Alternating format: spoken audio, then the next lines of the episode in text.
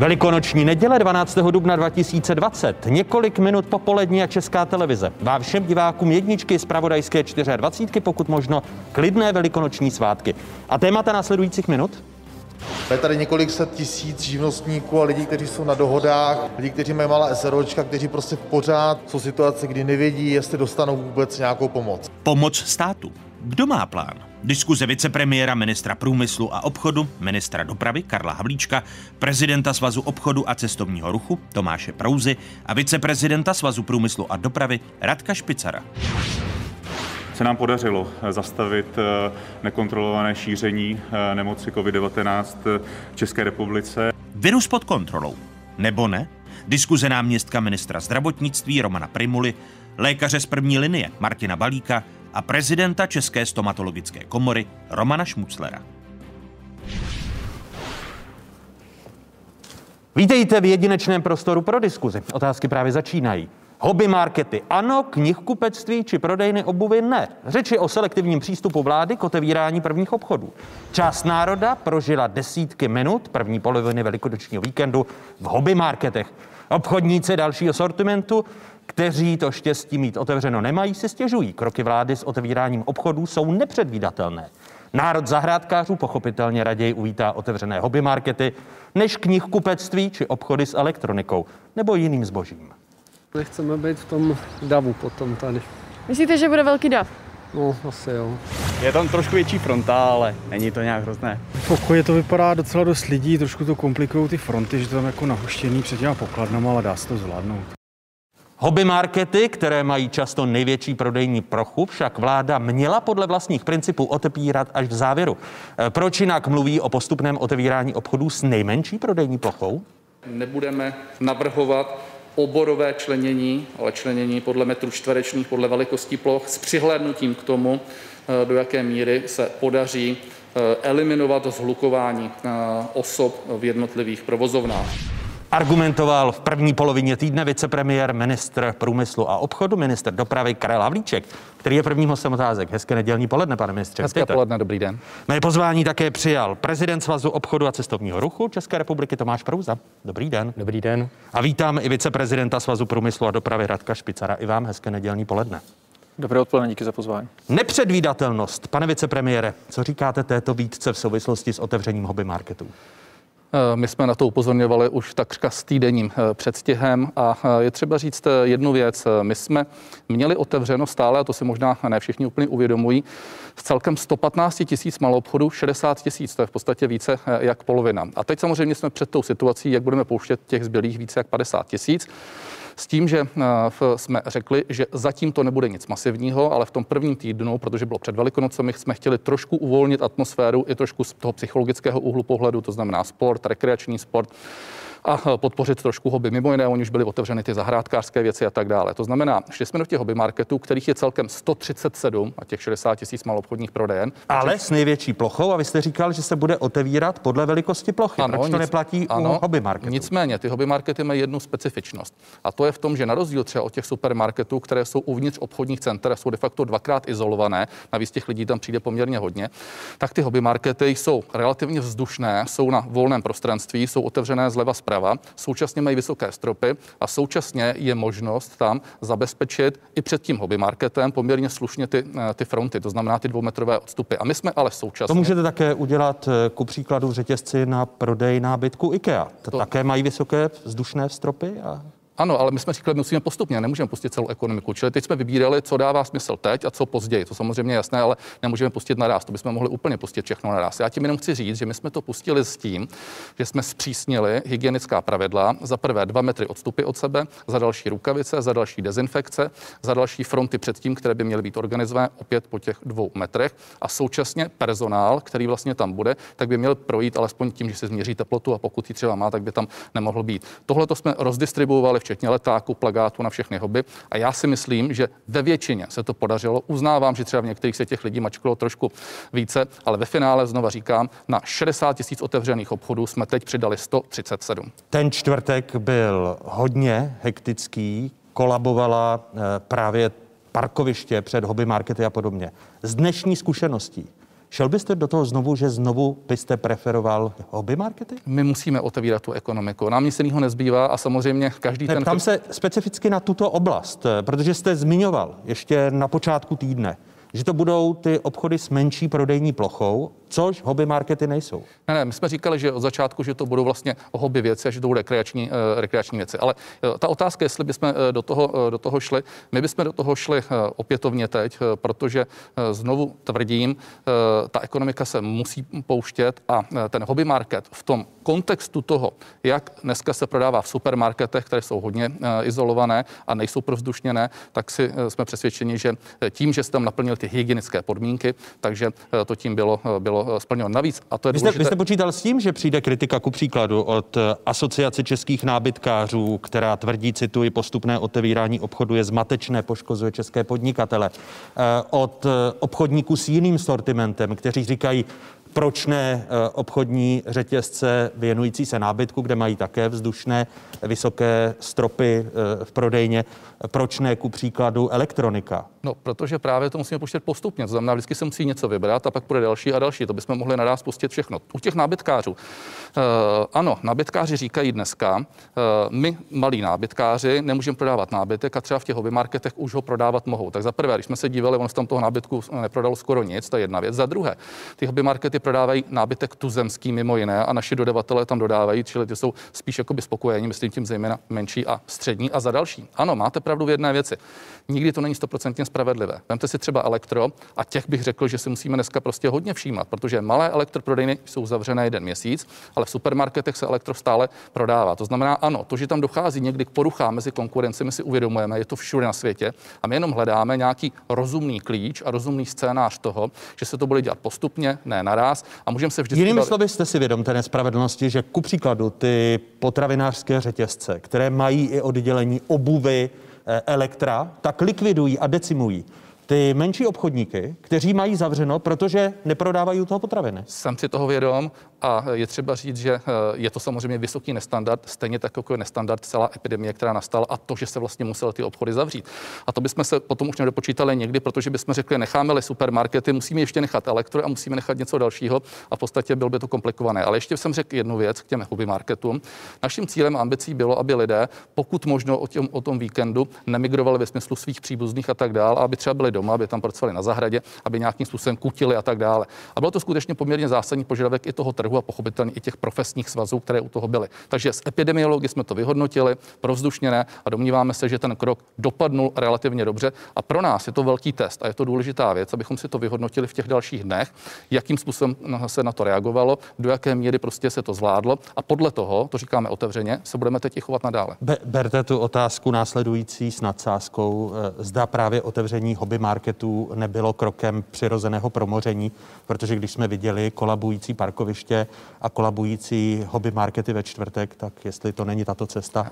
Rozhodně více, kdyby se hrálo na to přirozené promoření, což je, což je velmi nešťastný výraz eh, a nikdy jsme něco takového nechtěli, tak eh, rozhodně více by k tomu mělo dojít a došlo by k tomu právě v těch supermarketech. Pane prezidente Prouzo, jak předvídatelná je ta situace? Rozumíte argumentům pana vicepremiéra? Rozumím tomu, že nejde otevřít všechno najednou. Eh, to, co eh, by určitě pomohlo, je vlastně jasný postupný scénář, aby každý věděl, na čem bude. Hm? Ten vám chybí? Ten nám chybí. My jsme s kolegy z hospodářské komory už v pondělí zkusili přijít s nějakým návrhem jako podklad pro diskuzi. No. S jakou mluv... reakcí jste se od pana vicepremiéra setkali? Uh, já vím, že pan vicepremiér to studoval, že se na to dívali, potřebuji o tom dál mluvit. A to, co vlastně dneska všichni podle mě potřebují, nenutně otevřít zítra, ale vědět, co je čeká. Jestli mají přemýšlet o tom, že to bude příští týden nebo až příští měsíc. Protože dneska, pokud lidi něco ubíjí, tak je to ta nejistota. No to, že prostě, ale velmi často, se omlouvám, prostě od jednoho ministra slyší takto, od druhého ministra slyší takto. No a to si myslím, že je dneska největší problém, protože lidi si dokáží vyrovnat téměř s čímkoliv, když vědí proč a jaký to bude mít vývoj. Je to vidět ostatně i na tom, jak se ještě Počátkem tohoto končícího týdne lidi chovali, všichni nosili roušky, poslední dva, tři dny prostě vidíme, že ta disciplína strašně rychle mizí. Taky právě proto, že vlastně podle mě zmizel ten jako tvrdý apel, který vláda ty první tři týdny měla. A myslím, že je to dobře, když se podívám na ty čísla epidemiologická, prostě vidím, že myslím, že Česká republika v té oblasti zdravotnické zareagovala velmi dobře.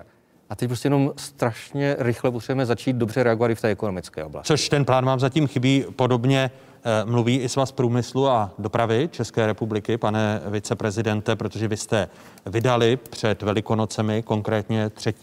dubna, velikonoční výzvu, ve které píšete hned v prvním bodě, cituji, vláda musí ještě před Velikonocemi přijít s jasným harmonogramem, jak se po Velikonocích budou omezení ekonomiky uvolňovat. Máte ten harmonogram? Zatím ho nemáme. Já tady plynule navážu na pana vicepremiéra. I autosalony mají vysoké stropy a jsou dobře větratelné.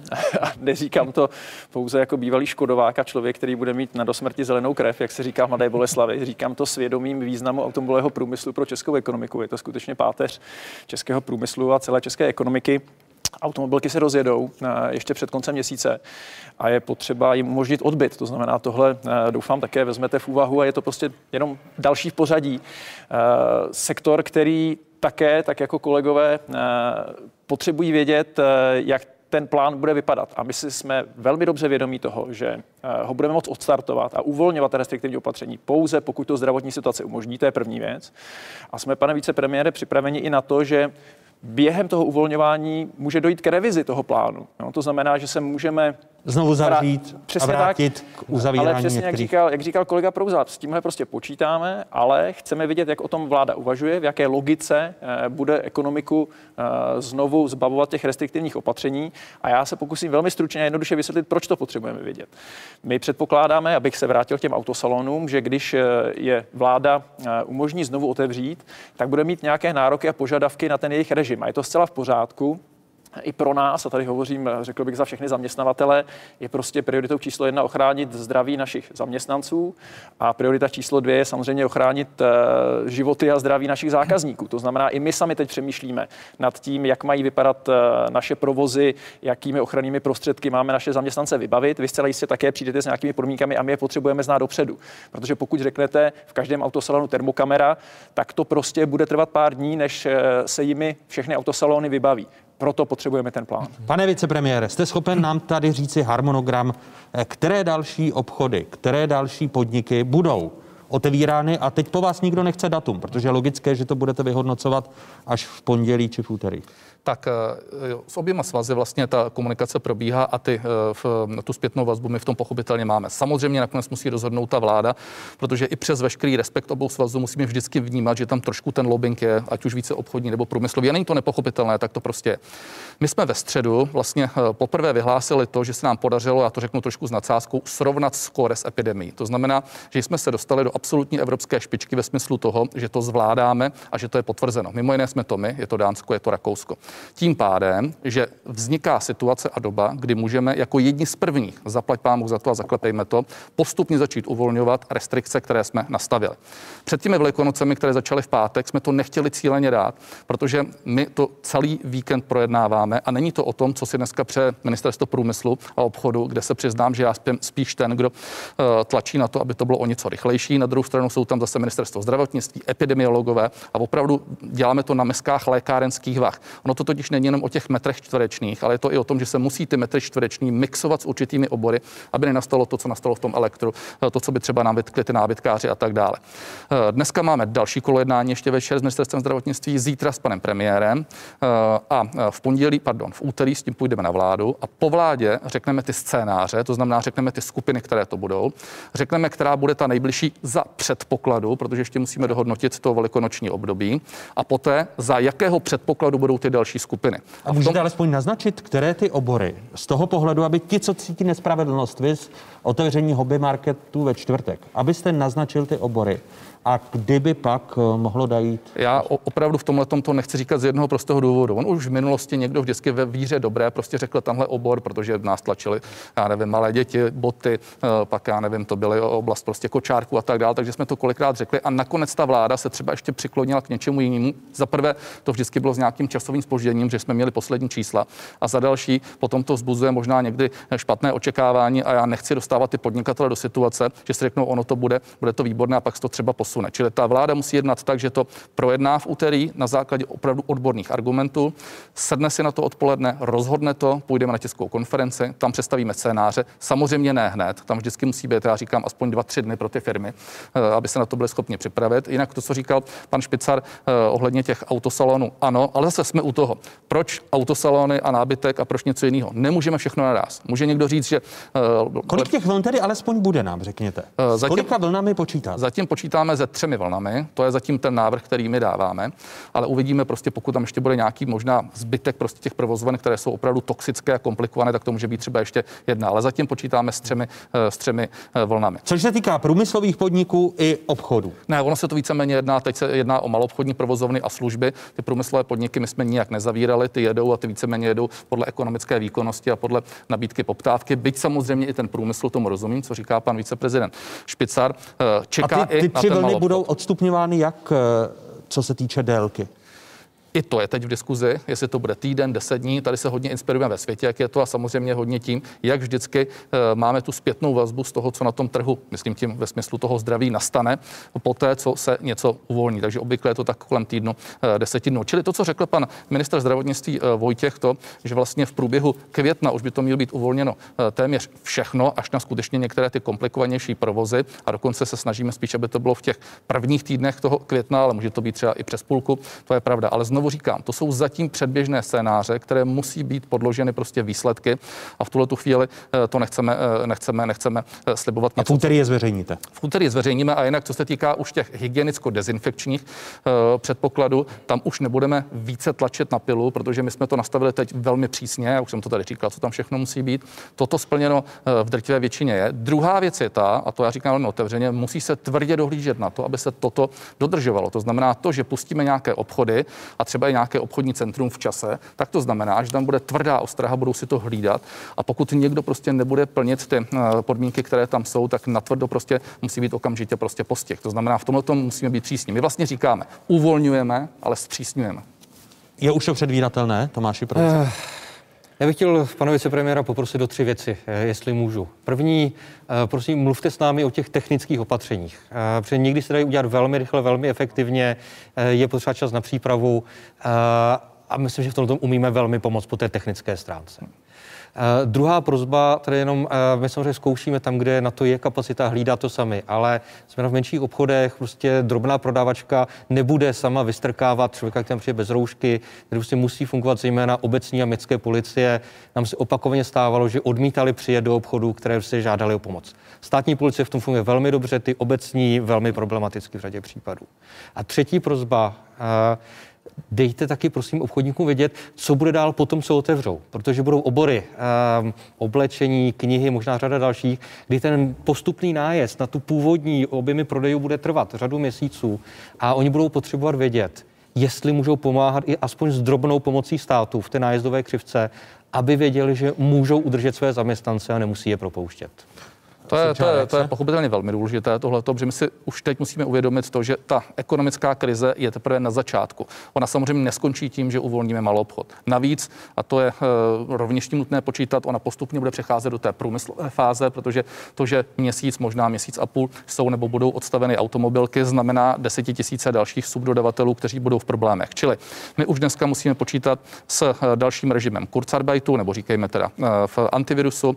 Pochopitelně stále říkáme to, že pokud pokud by byl problém u živnostníků a eh, jak si nepostavilo se to eh, opět eh, na, na nohy, tak ta takzvaná 25, ona je to vlastně 15 plus těch, ta část ještě z toho března, tak, že by se opět zopakovala. Jasně jsme řekli, že odpouštíme sociální zdravotní na 6 měsíců pro živnostníky. Navíc připravujeme, a to je důležitá věc, rovněž DPP, DP, Č, to je vlastně ještě ten úzký segment, ne tedy jak eh, tady teď před chvílí padlo, ale ne tady, ale v té reportáži jsem to slyšel, že to jsou tisíce podnikatelů, nikoli, už to jsou relativně málo podnikatelů, ale tak, jak postupně jdeme po těch skupinách a snažíme se kompenzovat mzdy, živnostníky, eh, sociální, zdravotní, tak se ještě musíme zaměřit teď na DPP, DPČ. Paní Šilerová už začala eh, vyjednávat, paní vicepremiérka Šilerová s paní ministriní Maláčovou a připravují tenhle ten program. A já ještě chystám v rámci režimu průmyslu a obchodu rovněž takzvaná mini SROčka, kdy mají jednoho zaměstnance sami sebe a nemá mzdu a nehodí se takzvaně na kompenzaci eh, mest.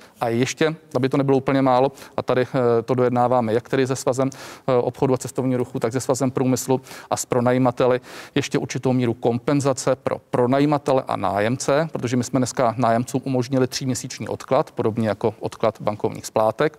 A v tom tříměsíčním režimu, kdy tedy nemusí platit, tak ještě chceme vymyslet pro nějaký kompenzační program, který třeba bude podobný jako v Polsku, pro ty, které jsme odstavili, tak, aby vlastně, když se bude spolu podílet pro najímatel na redukci toho nájemného, tak stát rovněž něco přispěje a pochopitelně pro toho nájemníka to pak třeba bude třetinová eh, částka. To je velmi významná věc, kterou chceme podpořit eh, ty obchody, které měly zavříno. Nemáme to ještě projednané na vládě, ale já už připravuji návrh s kolegy na to, že bychom to tam v nejbližších dnech prostě začali projednávat. Eh, pane vicepremiére, vy jste zmínil průmysl. Počátek té průmyslové krize nebo průmyslového zpomalení. On průmysl, tu zemský průmysl začal zpomalovat už před koronavirovou pandemí. A podle zástupců průmyslových podniků se máme připravit na horší časy. Jak budou vypadat, to si nikdo netroufá odhadnout. Průmyslová výroba v Česku v únoru zpomalila meziroční pokles z lednového 1,2% na 9 desetin procenta. Do výroby v únoru tak pandemie ještě nezasáhla. Průmysl každý měsíc meziročně klesá od loňského října. V listopadu zaznamenal pokles o 5,5%, v červnu o 6,1 desetinu. Teď jsme viděli ta data. Vláda podle svých slov přijímá efektivní opatření, aby propad tuzemské průmyslové výroby byl co nejmenší a nezaměstnanost byla co nejmenší. Eh, v běhu jsou nejrůznější programy od COVID-1 po COVID-2 až po program antivirus. A vy jste, Radku Špicare, v té velikonoční výzvě vyzvali vládu, aby ku příkladu program antivirus oproti dnes platným dvěma měsícům prodloužila na měsíců šest. Jakou jste dostali od vlády odpověď? Zatím o tom jednáme. My jsme přesvědčeni o tom, že to eh, potřeba bude, eh, ale eh, já bych chtěl začít tu odpověď něčím jiným. My si ještě všichni v českém průmyslu pamatujeme Rok 2009, světovou hospodářskou krizi a to poučení z té krize bylo jednoznačné. Pomoci a zachránit se musíme především sami. A takhle k tomu také naše firmy přistupují. Nicméně vláda pomoci může a pomůže, pokud udělá tři věci dobře. Pokud bude rozhodovat rychle, pokud se nebude, brát, pokud se nebude bát eh, razantních a robustních opatření a pokud správně odhadne a dobře zmanaguje to uvolňování těch restriktivních opatření. To, co je v tuhle chvíli pro ty velké průmyslové podniky, za které tady hovořím, které my reprezentujeme, naprosto klíčové. Ze strany vlády, protože oni jinak bojují svoji bitvu, která je pro ně klíčová, ale ze strany vlády je to, kdybyste si vlastně představili ty eh, českou ekonomiku a české podniky jako pacienta, který leží v nemocnici na nemocničním lůžku a za prvé krvácí z otevřené rány a za druhé nedostává vůbec žádné živiny. Prostě to, co se teď děje v průmyslu, a budu úplně konkrétní, firma Brano, eh, například propad eh, zakázek během čtyř dnů 95%. Když si dokážete představit, že s tímhle skutečně když se potýkáte jako firma, nevydržíte, nevydržíte dlouho. To znamená, Kurzarbeit, klíčová věc. A tady skutečně oceňujeme vládu, že s námi o něm začala jednat tak rychle. Eh, bohužel došlo k tomu, že eh, ten program musel být několikrát přepracován. Ještě teď si myslíme, že jsou tam věci. Bohu dík.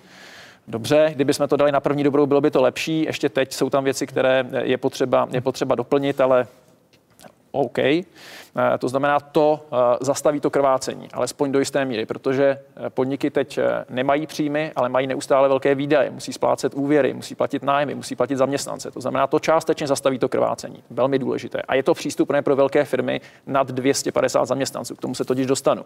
COVID bohužel stále ještě není připravený pro takhle velké firmy. Takže Kurzarbeit zastaví částečně krvácení.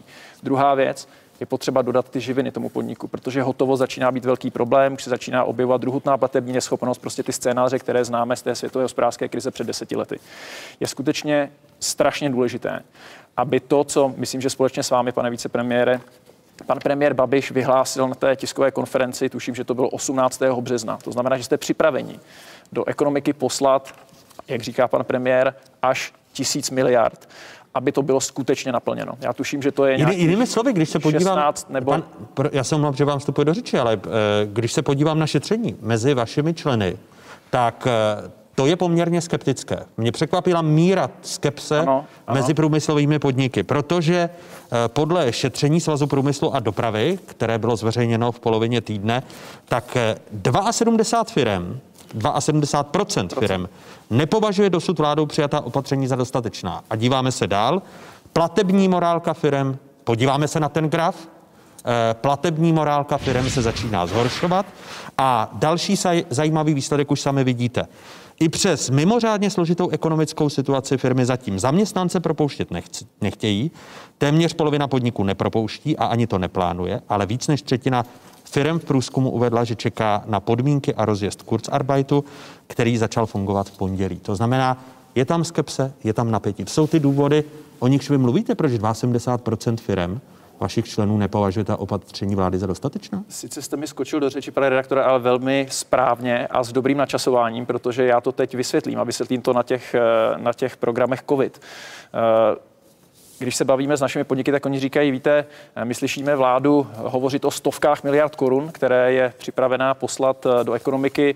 Hovoří už o konkrétních programech COVID-1, COVID-2, pražský COVID, potom co se ukázalo, že není možné eh, aby pražské subjekty vzhledem k využití evropských fondů čerpaly a tak dále, tak dále. Ale pro nás velké nejenom, že eh, tady není nic, co už bychom viděli na našem bankovním účtě, ale pro nás ty programy ještě vlastně nejsou ani finalizované a schválené. Mluvím samozřejmě o těch programech pro firmy eh, s více než 250 zaměstnanci, kterým se říká pracovně COVID-3 eh, a COVID-4, nebo tak, jak říkají vaši kolegové z EGAPu, COVID+. To jsou ty věci, na které naše firmy čekají. A já vám vysvětlím tu frustraci, těch 70%. Nás to také překvapilo, proto jsem minulý týden obvolal několik ředitelů a ředitelek těch opravdu velkých průmyslových firm, ptal jsem se jich, proč tak vysoké číslo. A oni říkali, eh, víš Radku, eh, my jsme exportně orientované firmy. Eh, my podnikáme buď to na třetích trzích mimo Evropu nebo v Evropě. A my vidíme, že naši například švýcarští kolegové ty peníze už na účtě mají. My na ně stále čekáme a nejenom na ty peníze, i na schválení těch programů. A máme 12. dubna. To tež jsem dostal od podnikatelů informace, že to tež je v Rakousku a... My taky tam máme, jo.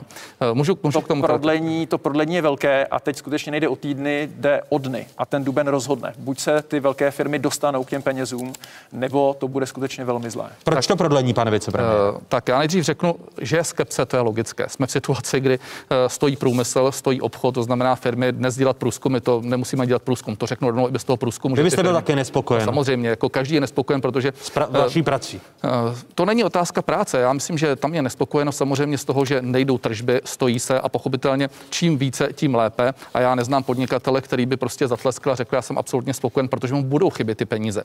Počkejte, vládo, to, to není o tom, že tady je ekonomická krize a že se zastavily dodavatelské řetězce. Je to o tom, že 72% firm nepovažuje dosud vládou přijatá opatření za dostatečná. Nejsou realizována. To není o tom, že nejsou realizována. Já jsem přesvědčen, že v tom je samozřejmě ta skepse vyplývající z toho, že se nedaří úplně tak, jak by se dařilo nikoliv jejich vinou. A teď pochopitelně ideální by bylo prostě uh, splatit třeba 100% náklady, 80-90. Ale pojďme konkrétně, velmi přesně. Kurzarbeit, naprosto souhlasím, klíčový nástroj. Uh, udělali jsme ho v nejbližší možné době za březnové mzdy, už se dá čerpat v dubnu, to znamená, spustil se okamžitě první dubnový týden. I díky velké a dobré práci Svazu průmyslu a dopravy a ostatních kolegů je to tak, a já proto jsem tady řekl to slůvko, ne bohužel, ale bohu dík, že se to udělalo o týden později, protože jsme to nakonec domluvili jednoduše a to tak, že je tam 80% ze superhrubé mzdy, čili včetně sociálního zdravotního, věc, ano, což je natolik velkoryse a benevolentně uděláno, jako není téměř nikde v Evropě, protože to jde na průmysl, na obchod, na služby a tak dále. Další skupina je tam 60%.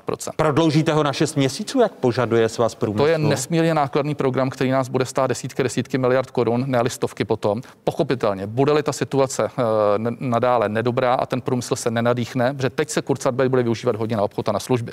My teď pomáháme malým živnostníkům, malým obchodníkům, kteří byli v té první ráně, kdy se zavřelo. Na průmysl přecházíme postupně, protože ten není dneska ještě pod tím úplně eh, nejtvrdším tlakem, ale začíná to tam už taky, s tím souhlasím. Takže eh, ano, pokud bude nezbytně nutné, budeme Kurzarbeit prodlužovat dále, a to jsme i my říkali. Samozřejmě teď a vy, vy počítáte s tím, že ty dva měsíce, to už dnes je přece možné jasně říci, že dva měsíce stačit nebudou. nebo počítáte Můj tedy... osobní názor je takový, že to nebude stačit na ty dva měsíce a že se to bude muset prodlužovat, ale prosím, nechci teď slibovat, jestli to bude na čtyři měsíce, na pět, na tři. Prostě budeme vidět, jak ta situace bude. Hrozně důležité bude, jak se rozjedou na konci dubna, nebo nerozjedou. Věřím, že rozjedou automobilky. Protože to, že to stojí brano, je jasný uh, dopad. Ale teď uh, ta druhá důležitá věc. Protože první klíčový nástroj je podpora zaměstnanosti přes uh, kompenzace mest a to je velmi velkoryse uděláno a už to jede. Čili za první měsíc mají všichni. Co se týká uh, té druhé, to jsou peníze do ekonomiky. Tady plně souhlasím s tím, co zde padlo, ale i současně to, co my tvrdíme, že pustíme do záruk řádově 900 miliard korun.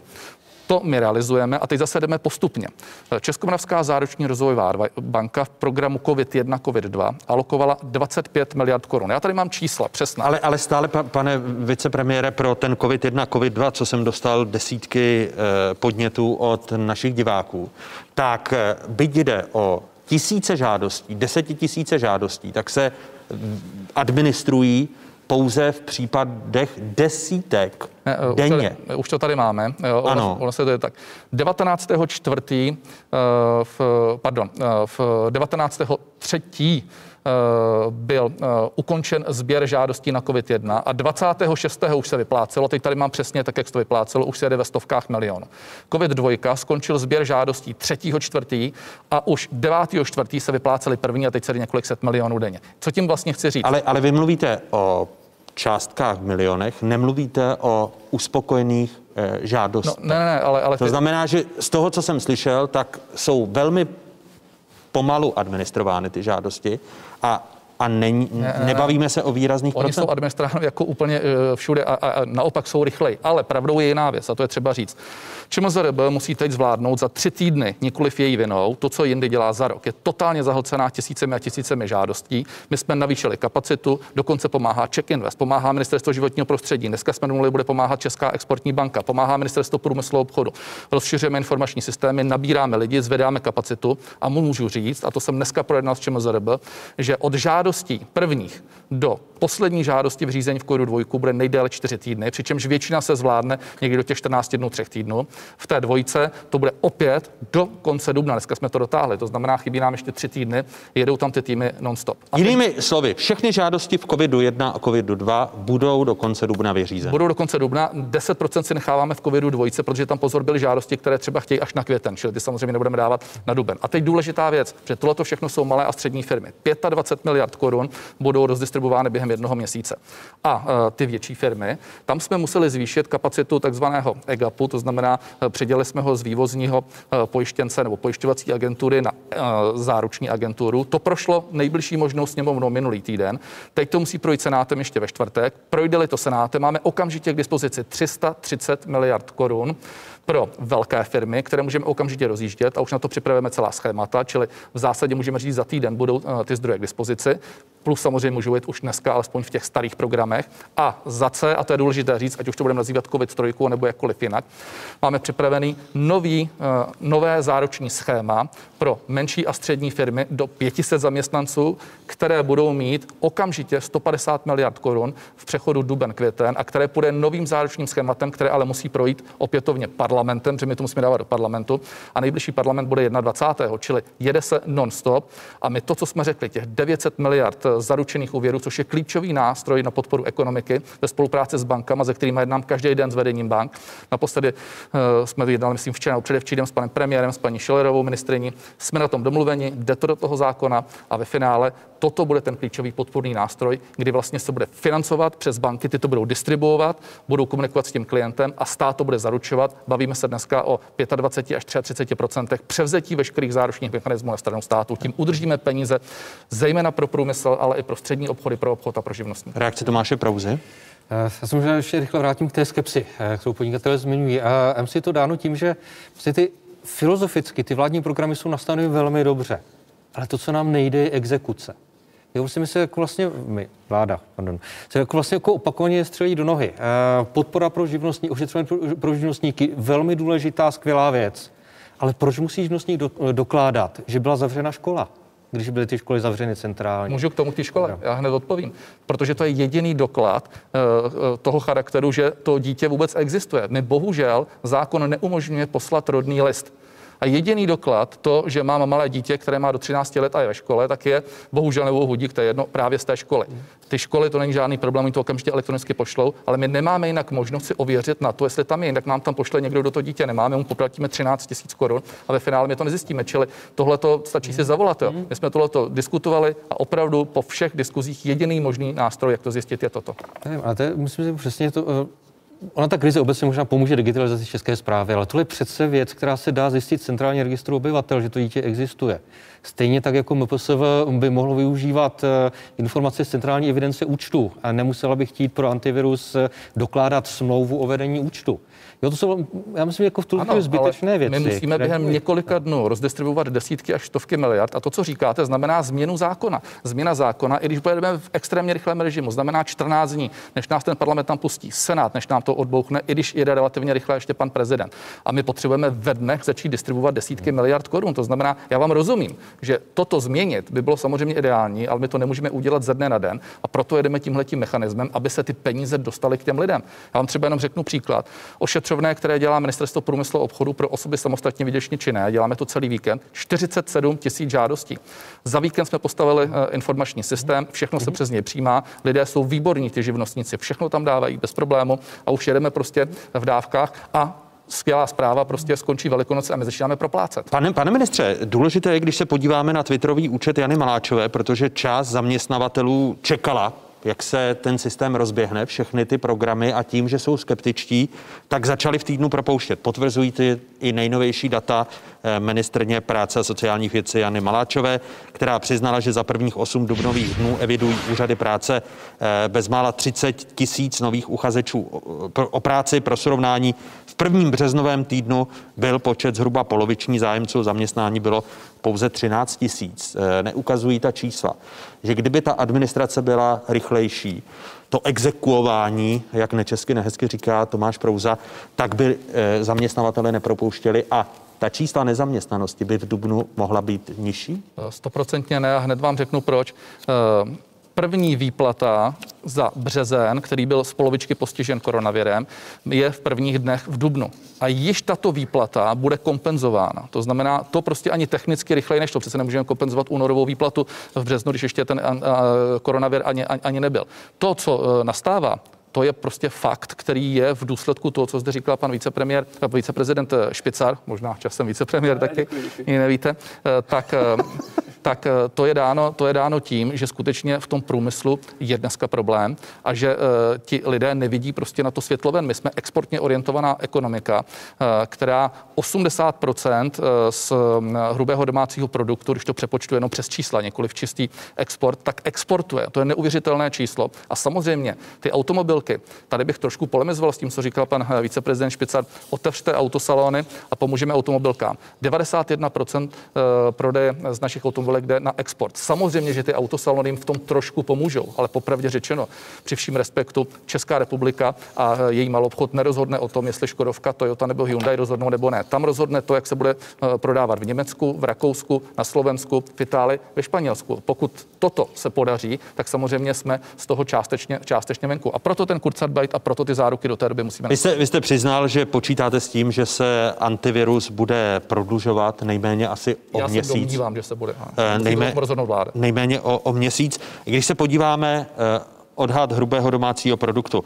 Eh, poslední vývoj od roku 2009, kdy se česká ekonomika naposledy hluboko doprla, hrubý domácí produkt tehdy meziročně klesl o přibližně 5% HDP začalo znovu růst o pět let později, rekordně pak v roce 2015 o 5,3 procenta. V loni šlo o 2,4 desetiny a na letošní rok ministerstvo financí původně plánovalo růst 2,2 desetiny procenta. Únorová predikce jej snížila na 2%. V březnu už vláda revidovala schodek státního rozpočtu a počítala s poklesem ekonomiky o 5,1 desetinu. Nová dubnová předpověď zní minus 5,6 a někteří ekonomové považují ta čísla ještě za příliš optimistická, mluví až o desetiprocentním poklesu hrubého domácího produktu a o nezaměstnanosti, která se také přiblíží desetiprocentní hranici. Mohou všechna ta opatření, která tady vyjmenovává vicepremiér, minister průmyslu a obchodu, minister dopravy Karel Havlíček, výrazně Čemu se smějete, Radko Špice? Mno, množství těch funkcí, že? E, budu říkat pouze... Pan... jsem mu to před krizí a teď eh, to musí být tedy opravdu pan, velký zápřah. Pan vicepremiér, tak eh, jaká čísla odhadujete vy, když se podíváte právě na způsob administrace všech těch vládních opatření Tomáši Prouza? Já myslím, že budou spíš na těch jako horších, tím horším směrem, protože na těch 10%? Já myslím, že to můžeme velmi rychle dostat, protože prostě vidíme, jak i v Čechách nakonec i řada členů vlády mluví o uzavření hranic na dlouhé, dlouhé měsíce, možná i na rok, což by pro českou ekonomiku bylo smrtící. A, a, myslím si, že bohužel jako budou aspoň některé evropské země, kde přijde prostě druhá vlna nákazy. No, takže jako myslím si, že to otevírání hranic nebude bohužel nějak rychlé a to je, myslím, nakonec to největší riziko české ekonomiky. A to, co by mohlo pomoci, samozřejmě velmi rychle informace o tom, jak bude dlouhodobě vypadat ta pomoc státu. Zase podle mě, jako jsme se na, na začátku bavili o tom scénáři otevírání obchodu, že to může být takto, takto, pokud nějaké podmínky. A to stejně potřebuji slyšet eh, průmysl jako takový. Prostě vědět, že pokud ta krize bude trvat dlouho, tak přesně, že se protáhne antivirus, eh, že jako bude tady dostatečně jako silná podpora likvidity, to je jedna z věcí, které se bojím, a on to zmiňoval i Vladimír Dlouhý minulý týden, eh, když se díváme na to, co se děje třeba v Německu v Rakousku, kde je to především o rychlých injekcích likvidity, tak tady se může za půl roku stát, že české firmy budou uh, úplně vysosané na dření, to řeknu velmi. Tedy v úplně stejné situaci jako teď? Přesně, ještě možná výrazně horší, protože dochází jim rezervy, které ještě mají. A proti tomu tady budou třeba německé, rakouské firmy, které budou mít víc hotovosti a začnou se dívat na možnosti akvizice českých firm. A to je, myslím si, další strategické velké riziko, které nepřijde dneska, ale za půl roku ano. Jestli dokáží české firmy, které jsou dneska české, zůstat české. Z toho máte obavy, že by část průmyslu mohla skončit uh, opět v zahraničních Přesně rukách. Tak. Ten zbytek, který máme český. Přesně tak. Uh, Radek Špicar? Dvě, poznámky, navážu, navážu na Tomáše. Uh, uzavřené hranice, opravdu velký problém. My jsme, uh, pan vicepremiér to tady zmínil, my jsme jedna z nejotevřenějších ekonomik na světě. My jsme zcela závislí na dovozu a jsme zcela závislí na vývozu. My v tuhle chvíli v žádném případě neříkáme, otevřete hranice, to musí rozhodnout ústřední krizový štáb, epidemiologové, hygienici, politici, kteří za to ponesou, ponesou odpovědnost. Ale to, co říkáme, je, že skutečně českým zaměstnavatelům ten současný režim eh, dělá velké problémy. Já to budu na konkrétním příkladě. My máme v Jižních Čechách firmu, která eh, je to skvělá firma s vysokou předanou hodnotou, podniká v elektrotechnickém průmyslu a vyrábí dokonce součástky pro přístroje, které v, té součas, v tom boji proti té současné pandemii jsou velmi důležité. Ona, protože cítila, že přichází krize, digitalizovala a automatizovala a také částečně robotizovala eh, svoji výrobu, aby se připravila na krizi. Teď ti to samozřejmě pomáhá a e, potřebuje od svého švýcarského dodavatele se řídit tu robotickou linku. E, ten švýcarský subdodavatel sem e, není schopen toho člověka poslat nebo s velkými problémy. Pane vicepremiér, prosím vás, protože u vás to pochopení máme, jednáme o to velmi intenzivně, pomozte nám s ministerstvem vnitra, s ministerstvem zdravotnictví, abychom vymysleli nějaké speciální programy, eh, kdy klidně s nějakou eskortou z hranic na jeden den se řízení linky eh, pojede eh, někdo, kdo zajistí, že z hygienického pohledu bude všechno v pořádku, ten člověk nic neohrozí, potom ho zase odeskortují zpátky, zpátky za hranice, ale ta provázanost s vnějším světem, speciálně tedy pro český biznis a pro český průmysl, je, je obrovská. A na to je ten bod číslo čtyři, vláda musí to je ten bod číslo čtyři, do země, alespoň pro klíčové zahraniční potřebovali bychom, potřebovali bychom, aby se na tohle zareagovalo. Tohle to je samozřejmě důležitá věc a my jsme to udělali v tomhle týdnu. Pokud jste to sledovali, tak je možné vycestovat za předpokladu obchodu, seřízení mašin a tak dále. Je pravda tedy, že může vycestovat kdokoliv, kdo to prokáže, a je zatím pravda, že musí jít poté ještě do 14 denní karantény. Velkým firmám to nedělá problém, menší firmy mají s tím určitý problém, že řekli, že tam takhle otočí jednou, dvakrát a můžou tam mít. Ale to je otázka jenom času, kdy to povolíme. Čili na tom už se nejenom začalo pracovat, ale to už se zrealizovalo. To, co jste říkali, jsou zásadní věci naprosto pro ten střednědobý a dlouhodobý výhled. Plně souhlasím s tou likviditou.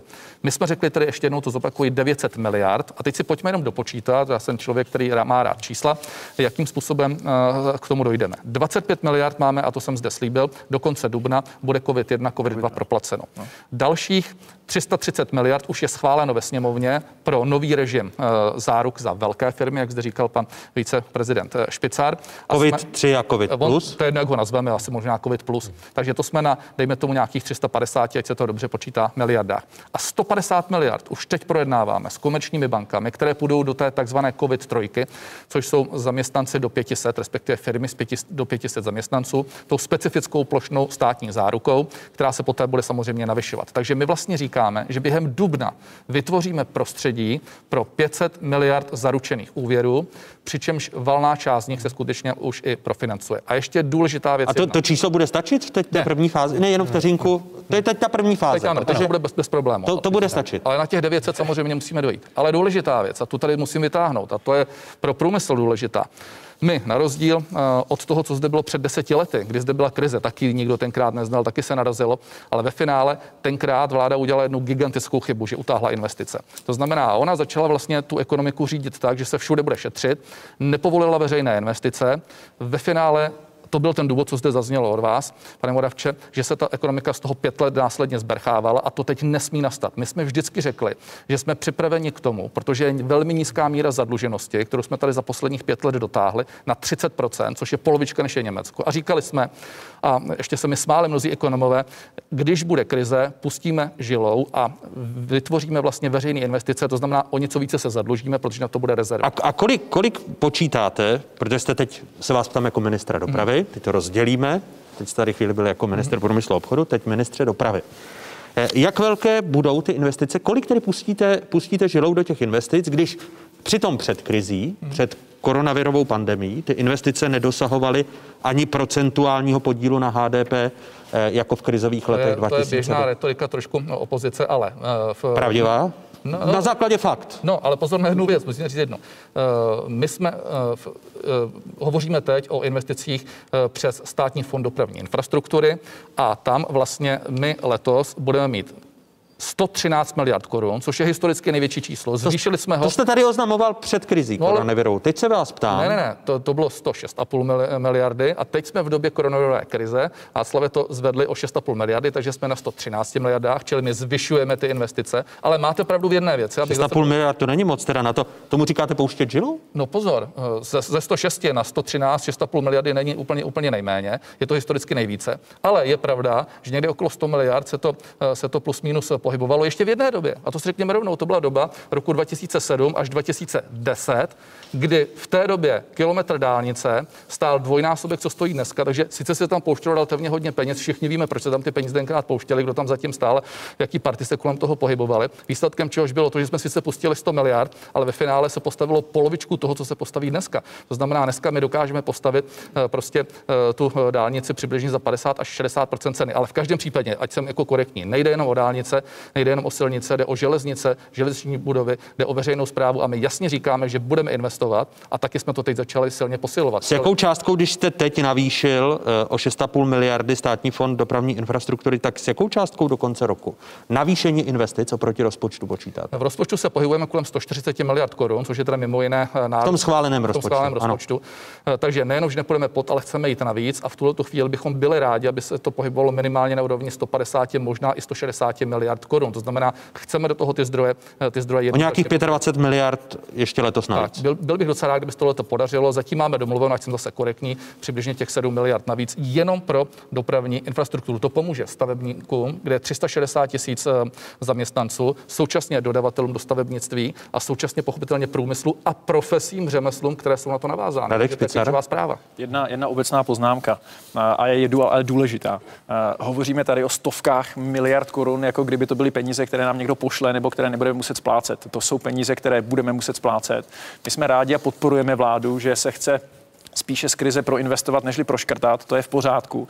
Ale já se obávám, že bez škrtu to také nepůjde. To znamená, že bez škrtu v rozpočtu to také nepůjde. To znamená říkat, pošleme 300 miliard sem, 400 miliard tam, to jsou prostě naše peníze, které budeme muset splácet, bude to obrovská zátěž do budoucna a já si myslím, že vláda by při té struktuře eh, své hospodářské politiky měla myslet i na škrty. A budu úplně konkrétní. Prostě pokud slevy na jízdném eh, přeží tuhle krizi, tak si myslím, že eh, na vládní hospodářské politice prostě budou určité šmouhy, které budou kritizování hodné. Je první věc, kterou byste teď škrtl uh, pro, let, pro zbytek roku je to slevy na jízdné. Prostě musíme také škrtat. To, že utrácíme, je dobře, škrtne- ale škrtat škrtnete? musíme Že také. se budou škrtat celá řada věcí, o tom není pochyb. Teď se cel- celkem se bude měnit struktura toho, toho rozpočtu. Ale eh, na jednu stranu říkáme, pouštějte tam více peněz, a když říkáme, budeme pouštět, současně říkejte, ještě, ještě, ještě, ještě, ještě více škrtejte. Eh, Ano, eh, škrta se bude, nepochybně o tom to je. Co se týká, abych byl teda konkrétní teď o tom jízdném a tak dál. No, já nevím, jestli v současné době je férové důchodcům, kteří jsou v podstatě odizolováni od světa, říct první věc, kterou když se nadechnou, tak prostě nebudete mít, nebudete mít levné jízdné. Přece eh, je to určitá forma podpory eh, těch sociálně slabých a každá kulturní země, každá země prostě gramotná by měla prostě na tohleto dbát. A ve finále, když se na to podíváme, tak to jsou skutečně jednotky miliard a to ještě ty nízké jednotky miliard na ty 6, důchodce. 6 miliard ročně, a teď jste tady říkal, že 6,5 miliardy puštěných žilou do státního fondu do, dopravní infrastruktury je hodně peněz. Důchodci tak. jsou z toho půl- půl- pouze půlka, jo. 3 miliardy jsou důchodci, 3 miliardy přibližně, pokud se nepletu, tak jsou, tak jsou, tak jsou, tak jsou studenti. To jsou prostě nějaké programy, které ta vláda zase slíbila a pochopitelně. Takže slevy na jízdném škrtat nebudete. tak slevy na jízdem, oni sami o sobě teď se škrtají přirozenou cestou, protože se necestuje. Jo? To znamená, bude toho To výrazně jsem méně. pochopil, ale sy- systémově to škrtat nebudete. Systémově o tom musí rozhodnout vláda, je to v programovém prohlášení, zatím se k tomu nechystáme. Vy, vy, vy byste to nepodpořil. Já bych tuto chvíli to nepodpořil, protože ta vláda to slíbila jedno. Jestliže to slíbí nějaké skupině, tak by to měla být schopna naplnit. A znovu říkám, to není částka, která to eh, ve finále zcela rozhodí ten rozpočet. Slyšel jste? Nepřijde mi to správné. Ne, a co já můžu, eh, ještě jedna velká prozba. Eh, Se nekoncentrujme ty investice jenom na beton. A tady je prostě řada jiných věcí, které bychom měli do investovat. Eh, Vím, že jedna z věcí, když si s panem vicepremiérem úplně nerozumíme, je otázka toho takzvaného zeleného údělu evropského, ale jako modernizace energetiky, snižování spotřeby, zvyšování energetické účinnosti, to jsou všechno investice, které se vrátí velmi rychle. Stejně tak investice do digitalizace, které jsou tady díky krizi často vynucené. Já myslím, že ta krize v jedné věci, kde to bude prospěšné, že ukáže, jak vlastně můžeme rychle digitalizovat českou ekonomiku. To je jenom dobře, ale, ale... musíme to domýšlet eh, pardon, eh, jako, jako do konce. A, protože pokud je třeba jedna věc eh, u toho programu antivirus, která bych si jednou přál, by se změnila, tak je, aby pomáhla udržet i ty vysoce kvalifikované zaměstnance. No, do budoucna. A je to na nějakou debatu, ale určitě prostě lidi, kteří jsou kvalifikovaní, lépe placení, tak pro ně dneska ta pomoc není tak efektivní jako pro ty průměrně placené. A myslím, že to musí být téma na příští měsíc, dva. Tak digitalizace, inovace, a myslím, že žádná vláda tady neudělala tolik, eh, co jsme udělali my za poslední dva roky programem Country for Future a tak dál. A myslím si, že i množství peněz, které se alokovaly do vědy a do výzkumu, tak tady historicky jsou na nejvyšší úrovni. Faktem je to, že dneska mimo jiné se projevuje, že to byla správná cesta, protože podívejte se prostě, jakým způsobem dneska eh, spolupracujeme prostě s vědou, s výzkumem na eh, celé řadě nových produktů a tak dále, takže myslím, že se nám to vyplácí a je to dobře. Eh, Co se týká, ale pardon, vy jste tam ještě říkal v té první, slechl. Ekologie, energetika. Ta ekologie, to je významná věc, tady se mluvám. Tam si možná nerozumíme, ale neřekl bych, že si nerozumíme ve smyslu cílu, ale ve smyslu času. Ano, já zde říkám a říkám to korektně a věcně, je třeba přehodnotit ambice zeleného údělu Green Dealu do roku 2030, které už před krizí byly postaveny nesmírně ambiciozně a byly to stovky miliard korun, ne biliony, které se do toho měly dávat.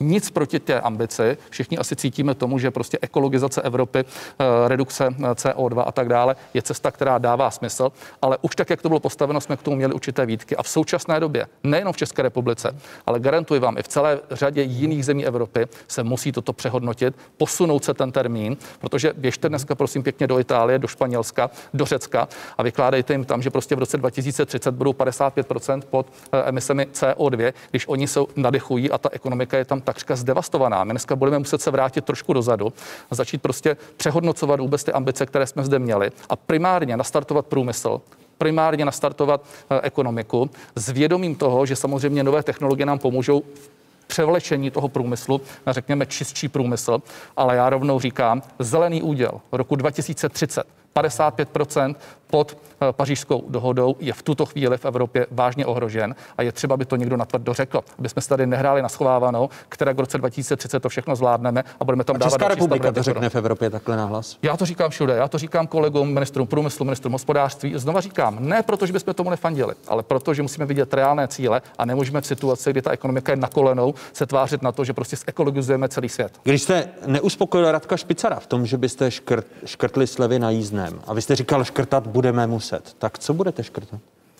Tak je to pochopitelně režie na, na jednotlivých rezortech.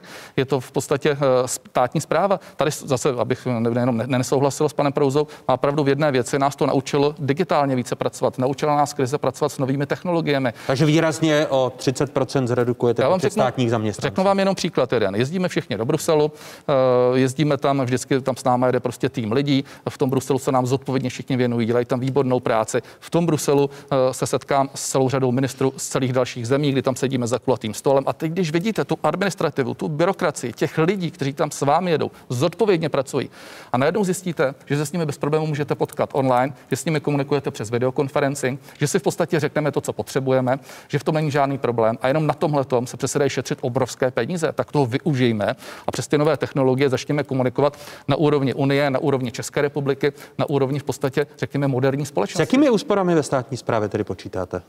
Eh, musíme to, pane Moravče, fakt dopočítat. Já nechci teď tady střílet, ale je jasné, že se musí přestrukturovat rozpočet teď státní zprávy, mimo jiné, protože tam samozřejmě byla i celá řada jiných priorit a něco třeba bylo dražšího. Naopak na něčem se zase ušetří v tuhle chvíli. A my ty dopady do té státní sféry, do těch jednotlivých rezortů teď začínáme pochopitelně dopočítávat. A nezapomeňme. A počítáte se zvýšením některých daní? Protože jasné je, že tisknutím peněz, a teď jsme tady rozdávali bilion korun, jsme tady rozdali během 57 minut? Eh, nerozdali jsme bilion. Eh, my jsme řekli, že 100 miliard je přímá podpora a 900 miliard je nepřímá podpora formou záruk, ale je pravda, že když by ty úvěry padaly, tak část toho samozřejmě ten stát na sebe v dalším horizontu převezme. Nezvýšíme daně. My jsme řekli, vy, vy nepočítáte se zvýšením ne. některých daní, ku příkladu se zavedením eh, většího progresivního zdanění těch nejbohatších? Není cesta. Eh, tato vláda jasně řekla, že se daně zvyšovat nebudou, daně se nezvyšovaly. To, to jste říkali platí. před krizi. Ano, ale tohle to platí i po krizi. Takže nebudete sahat na Nebude sahat na daně. My to chceme motivovat investičními nástroji, chceme podpořit investice, chceme do té ekonomiky pochopitelně multiplikačními efekty, například přes ty záruky dostat další, další zdroje, ale prostě daně v tuto chvíli zvyšovat nebude. Přece nemůžeme si stoupnout před ty podniky a říct jim, že poté, co dostali tenhle ten tu, ten, ten úder, tuhle tu situaci, že jim zvýšíme daně. To se ode mě nemůže chtít ani od paní ministrině eh, Šilerové, ani od pana premiéra Babiše, od nikoho v této vládě. Tak přepněte si na spravodajskou 24, protože z diváky jedničky se pro tuto chvíli loučíme, ale hosty zůstávají. Karel Havlíček, Tomáš Prouza i Radek Špicar. Pokračovat budeme po stručných zprávách na 24. Řeč bude o tom, jaké podniky zachránit, jaké nezachránit a také o tom, Eh, jak nakupujeme ochranné pomůcky. Přepněte si po stručných zprávách Spravodajská 24 nabízí pokračování diskuze. Ještě uvidíte diskuzi o kolektivní imunizaci národa, eh, které se tím děsivým slovem říká promoření. Promořit či nepromořit eh, Roman Primula, Roman Šmucler a další hosté ve druhé části otázek na 24.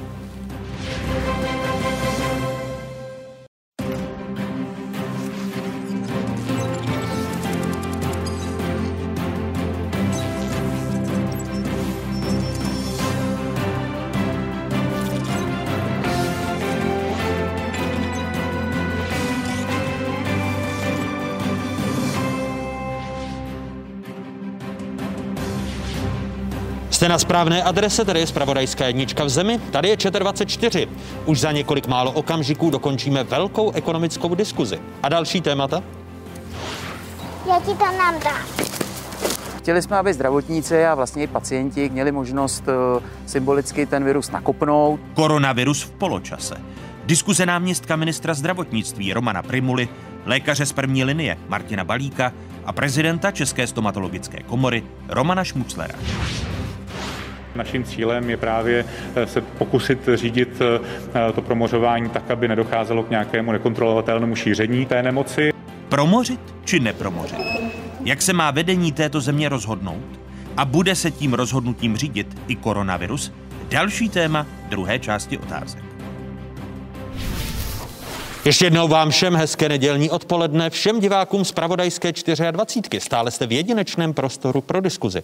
Připomínám, že hlavními hosty otázek zůstávají vicepremiér Karel Havlíček. Ještě jednou hezké nedělní odpoledne. Hezké odpoledne ještě jednou. Ještě jednou vítám i prezidenta Svazu eh, obchodu a cestovního ruchu Tomáše Prouzu. Hezký dobrý den. Dobré odpoledne. A připomínám, že mé pozvání přijal i viceprezident Svazu průmyslu a dopravy Radek Špicar. I vám ještě jednou hezký dobrý den. Dobrý den.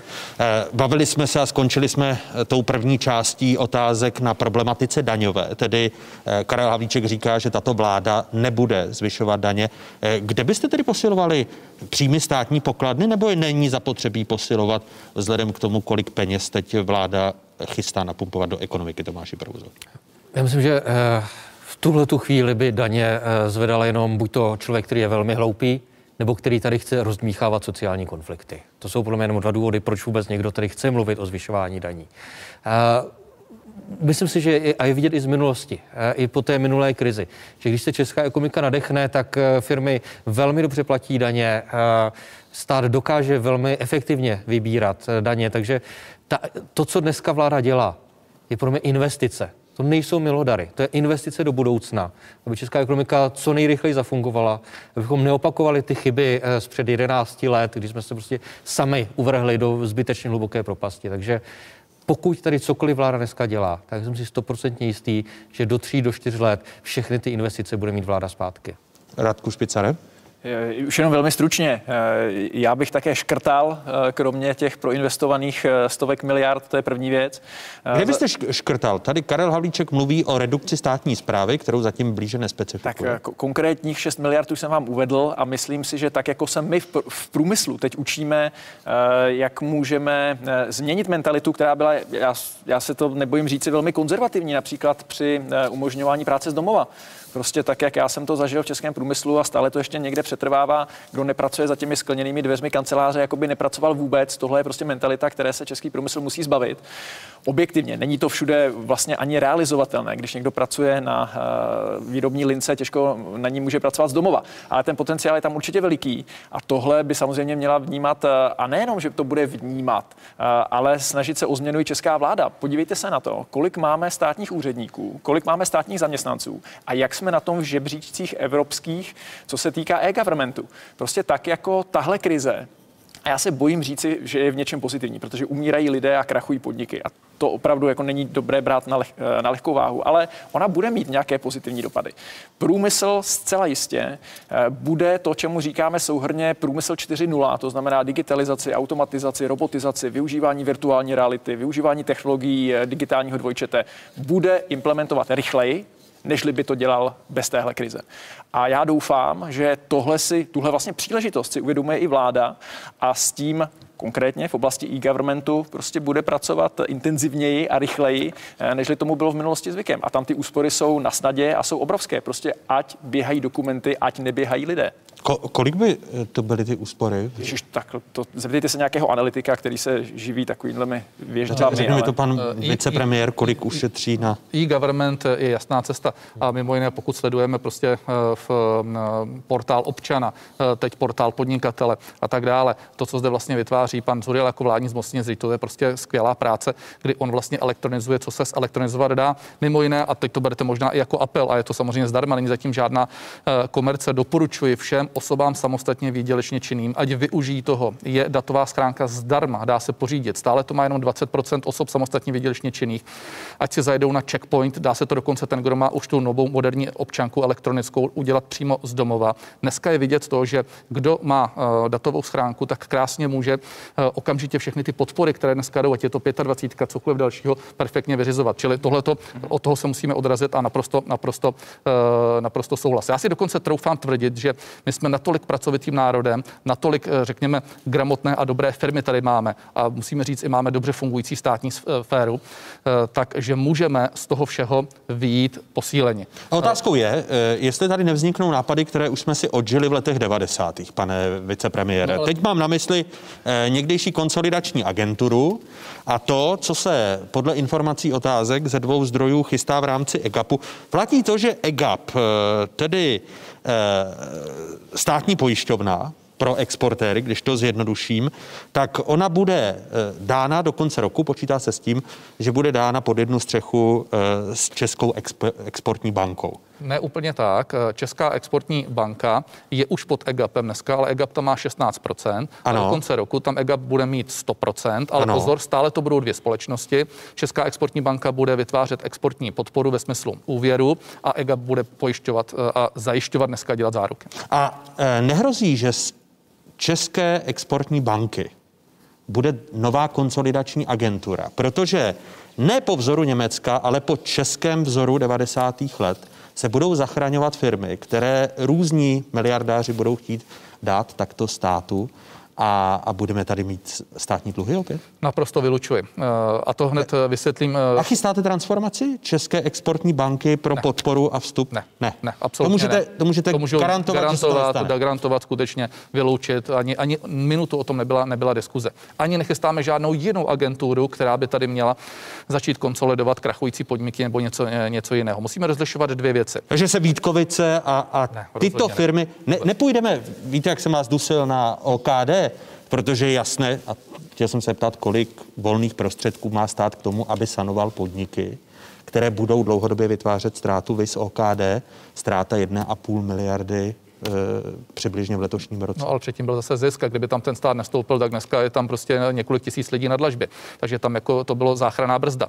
Ale a proč, to všichni víme. Ale uh, zpátky k tomu, uh, stát rozhodně nechystá žádnou agenturu, žádný ucelený systém vstupování do jednotlivých podniků, ale může nastat v jednotkách případů situace, která se realizuje ve Spojených státech, ve Velké Británii, v Itálii, ve Francii, když se jedná o podnik strategické infrastruktury, klíčový a důležitý, jehož krach, notabene krach, který si nezavinil sám, ale zavinila ho dneska epidemie, která prostě řádí všude ve světě, by skutečně měl skončit s totální bankrotou a ohrozil by to v nějakým způsobem prostě třeba infrastrukturu té země, anebo skutečně natolik klíčový a zásadní pro fungování, tak, eh, že stát do něj krátkodobě může vstoupit, zastabilizovat ho, zabezpečit zdroje například z komerčních institucí, anebo samozřejmě i ze státních, to je jedno, a následně se zase toho podílu zbavit. Takhle se postupuje ve Spojených státech. Mimo jiné, teď jsem o tom hodně mluvil právě s profesorem Švejnerem, který je členem toho vládního nervu, který vlastně na to upozorňuje, že v té Americe je to celkem běžná věc, ale samozřejmě. Ale za jiných se... podmínek, eh, ne, ne tou českou cestou, co jsme tady viděli. V žádném případě to, co se zde dělalo v 90. letech, to byl v podstatě jakýsi prostě klondajk, kdy, kdy si každý dělal eh, skoro co chtěl a uh, bohatli na tom akorát někteří. Toto je jenom možná záchranná brzda pro fakt jednotky firm a na, popravdě ani ty jednotky dneska nevidíme. No, to se hned záhy zeptám na jednu firmu, ano, Radku Špicare tohle scénáře jsme se nebáli, protože jsme o něm nevěděli, tak je dobře, že se nestane. Čeho jsme se ale báli a bojíme se stále je zániku České exportní banky. Ona totiž má svoje místo. Má svoje místo při G2G obchodech, při obchodech s rizikovými oblastmi, do kterých eh, nechtějí komerční banky jít, při vývozech vojenské techniky a tak dále. Máme trochu strach, eh, když pozorujeme ten trend posledních let, eh, že jakoby ten hlavní cíl bylo tu banku úplně zlikvidovat. Tak to bychom, toho bychom se neradi dočkali. Ne, tam dospěl, tam dospěl, došlo k tomu, že před eh, mnoha lety se tam skutečně eh, zcela zvrhl ten systém prostě schvalování úvěru, v důsledku čehož ta banka přišla řádově o desítky miliard korun. To, kdyby byla jakákoliv jiná normální privátní instituce, tak se to nemůže nastat.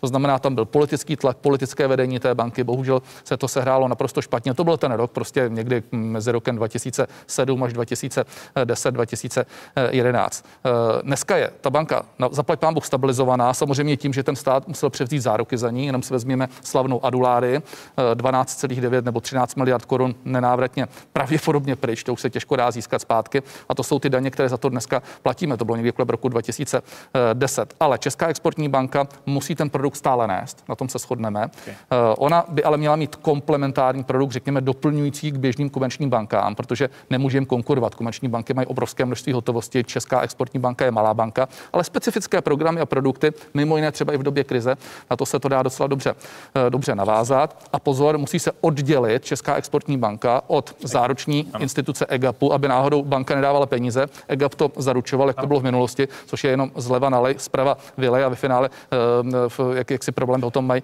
mají všichni. Čím my ten produkt určitě chceme zachovat. Ale, ale nebudete z České eh, exportní banky dělat tu sanující instituci? Ne, rozhodně, to, to, rozhodně, protože rozhodně ne. V žádném to, případě. To mám radost, že tento plán tedy uh, bude, bude mrtvý. A přiznám si, jsem to ani neslyšel, jo, někde slyšel tak, teď poprvé od vás. Tak to, to, to buďte rád, protože... Vy jste to nedozvěděl v úterý, pane vicepremiére. A, abyste to pak neoznamoval na tiskové konferenci, že se něco takového, pane vicepremiére, chystá. Eh, jedno jméno firmy, které začal ať už vicepremiér Karel Havlíček i Andrej Babiš jako premiér zmiňovat, eh, byly aerolinky Smartwings, do kterých by stát mohl vstoupit a, eh, a podívejme se na data, která se týkají podílu Smartwings, protože jsme na základě zákona 106 o svobodném přístupu k informacím požádali koncem minulého týdne letiště Praha, jaký mají podíl na celoročních pravidelných linkách, eh, linky Smartwings. A teď to sami vidíte. V západní Evropě zachraňují státní rozpočty aerolinky, které dominují jako významní hlavní dopravci v zajištění celoročních linek na letištích. Právě sami vidíte, že ČSA 16%, Ryanair 14%, EasyJet 8,6%, Smartwix 7,2%, Lufthansa 4%, British Airways 3%. Začal byste, eh, Tomáši Prouzo, ku příkladu sanováním takových podniků, když stát do českých aerolinií v minulosti dal 15 miliard korun právě sanacemi a pak se jich zbavoval? Já myslím, že pokud eh, něco sanovat eh, v případě velmi hluboké krize, tak by to byla krachující Škoda auto.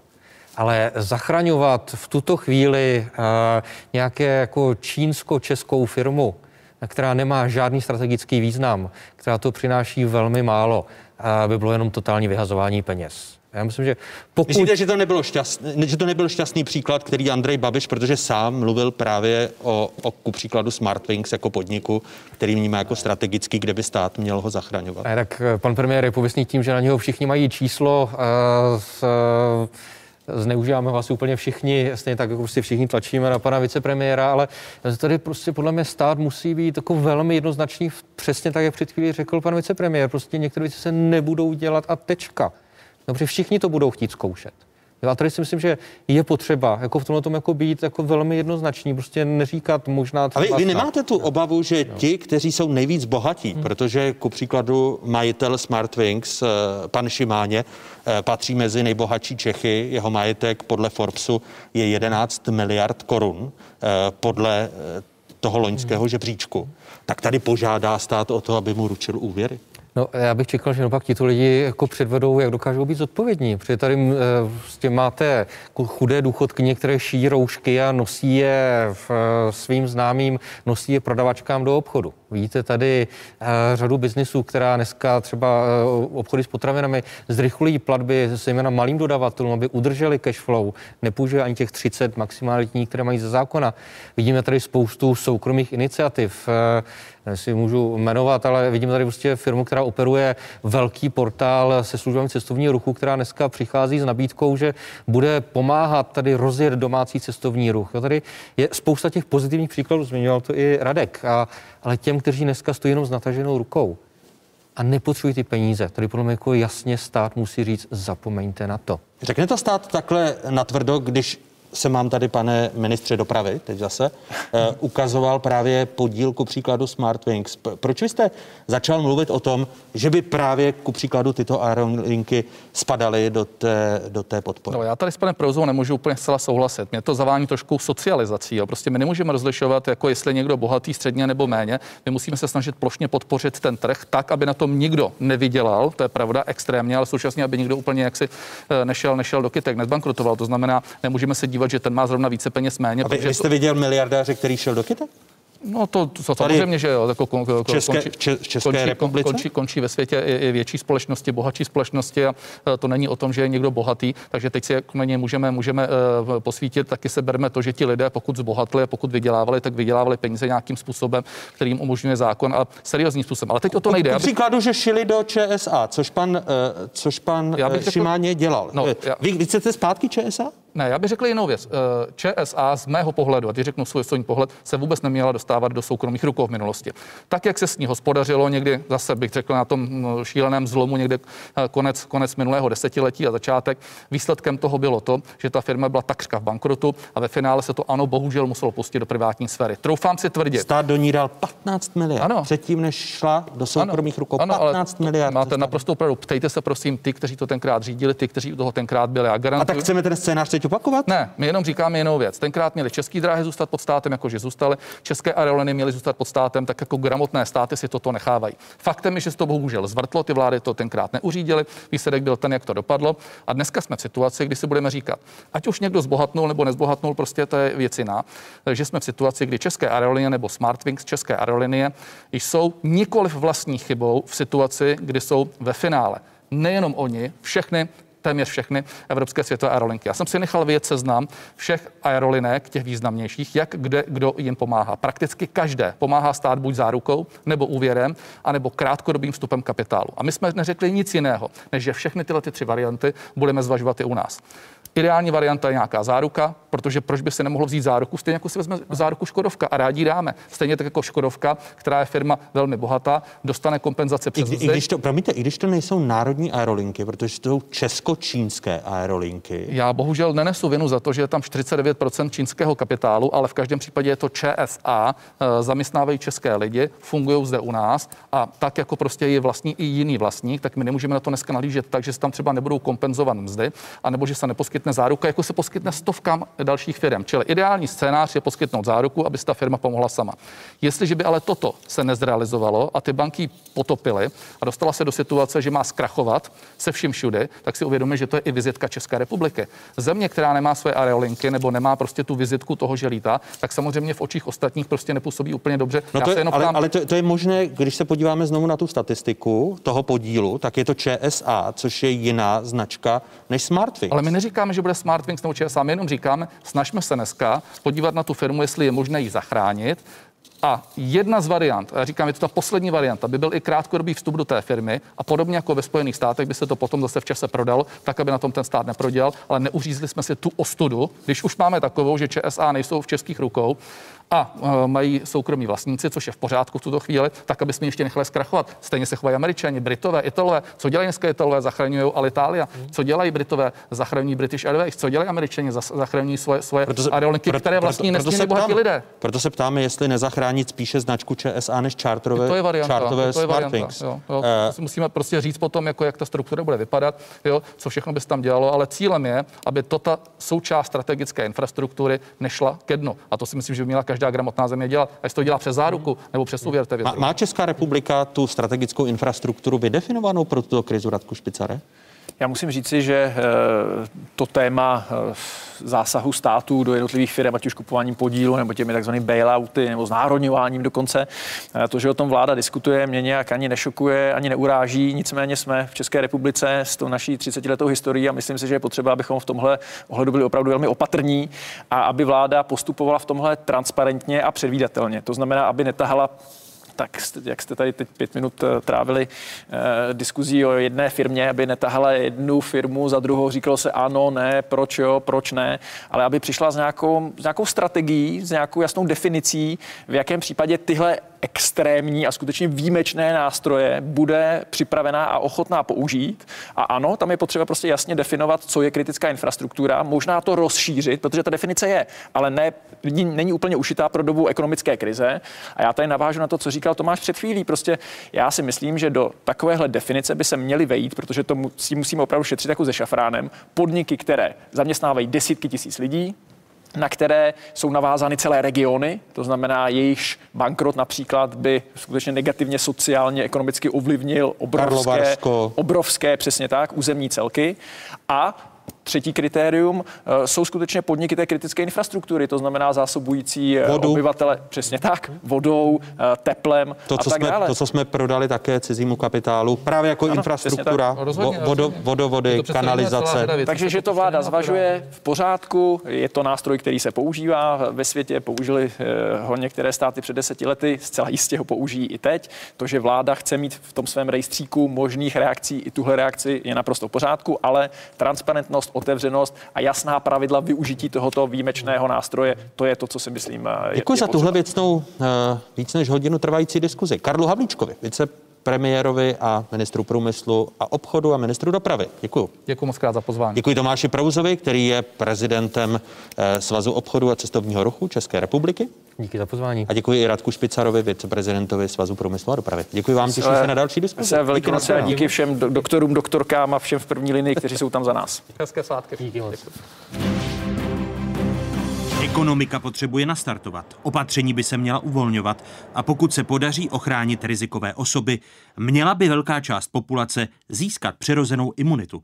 Takový názor před týdnem vyslovil epidemiolog náměstek ministra zdravotnictví Roman Primula. Bude docházet k tomu, že vnímavost té populace se bude snižovat, protože eh, budou exponováni eh, tomuto viru a to je zcela žádoucí, protože bez dlouhodobého navození imunity, populační imunity, tím mám na mysli, tak bychom nebyli schopni s touto nemocí efektivně bojovat. Takzvaná cesta řízeného promořování vyvolala řadu nesouhlasných reakcí. Před rozvolněním varoval prezident České lékařské komory Milan Kubek. Podle něj je přirozené promoření populace nebezpečná iluze a hazard se životy desítek tisíc nevinných lidí. A k obezřetnosti vyzývá i epidemiolog Rastislav Maďar když se budou zvedat ta jednotlivá karanténní opatření, ale zdůraznuju velmi opatrně, citlivě a v blocích zhruba po dvou týdnech, aby se to dalo zpětně hodnotit, tak eh, potom vlastně bude se to promoření populace navyšovat, až jednou snad dosáhne hranice nějaké kolektivní imunity, která skutečně může být na úrovni 60 až 70% A pokud se to podaří udržet mimo ty rizikové skupiny, tak to bude naše velké vítězství. Premiér Andrej Babiš se v té souvislosti bojí ztráty kontroly nad epidemií. Promoření možná vypadá snáze a rychleji, ale cena, kterou bychom za tento experiment platili, je příliš vysoká. My e, cestou promořování nepůjdeme. Naše řešení není izolace seniorů, ale rychlá a efektivní izolace infekčních lidí.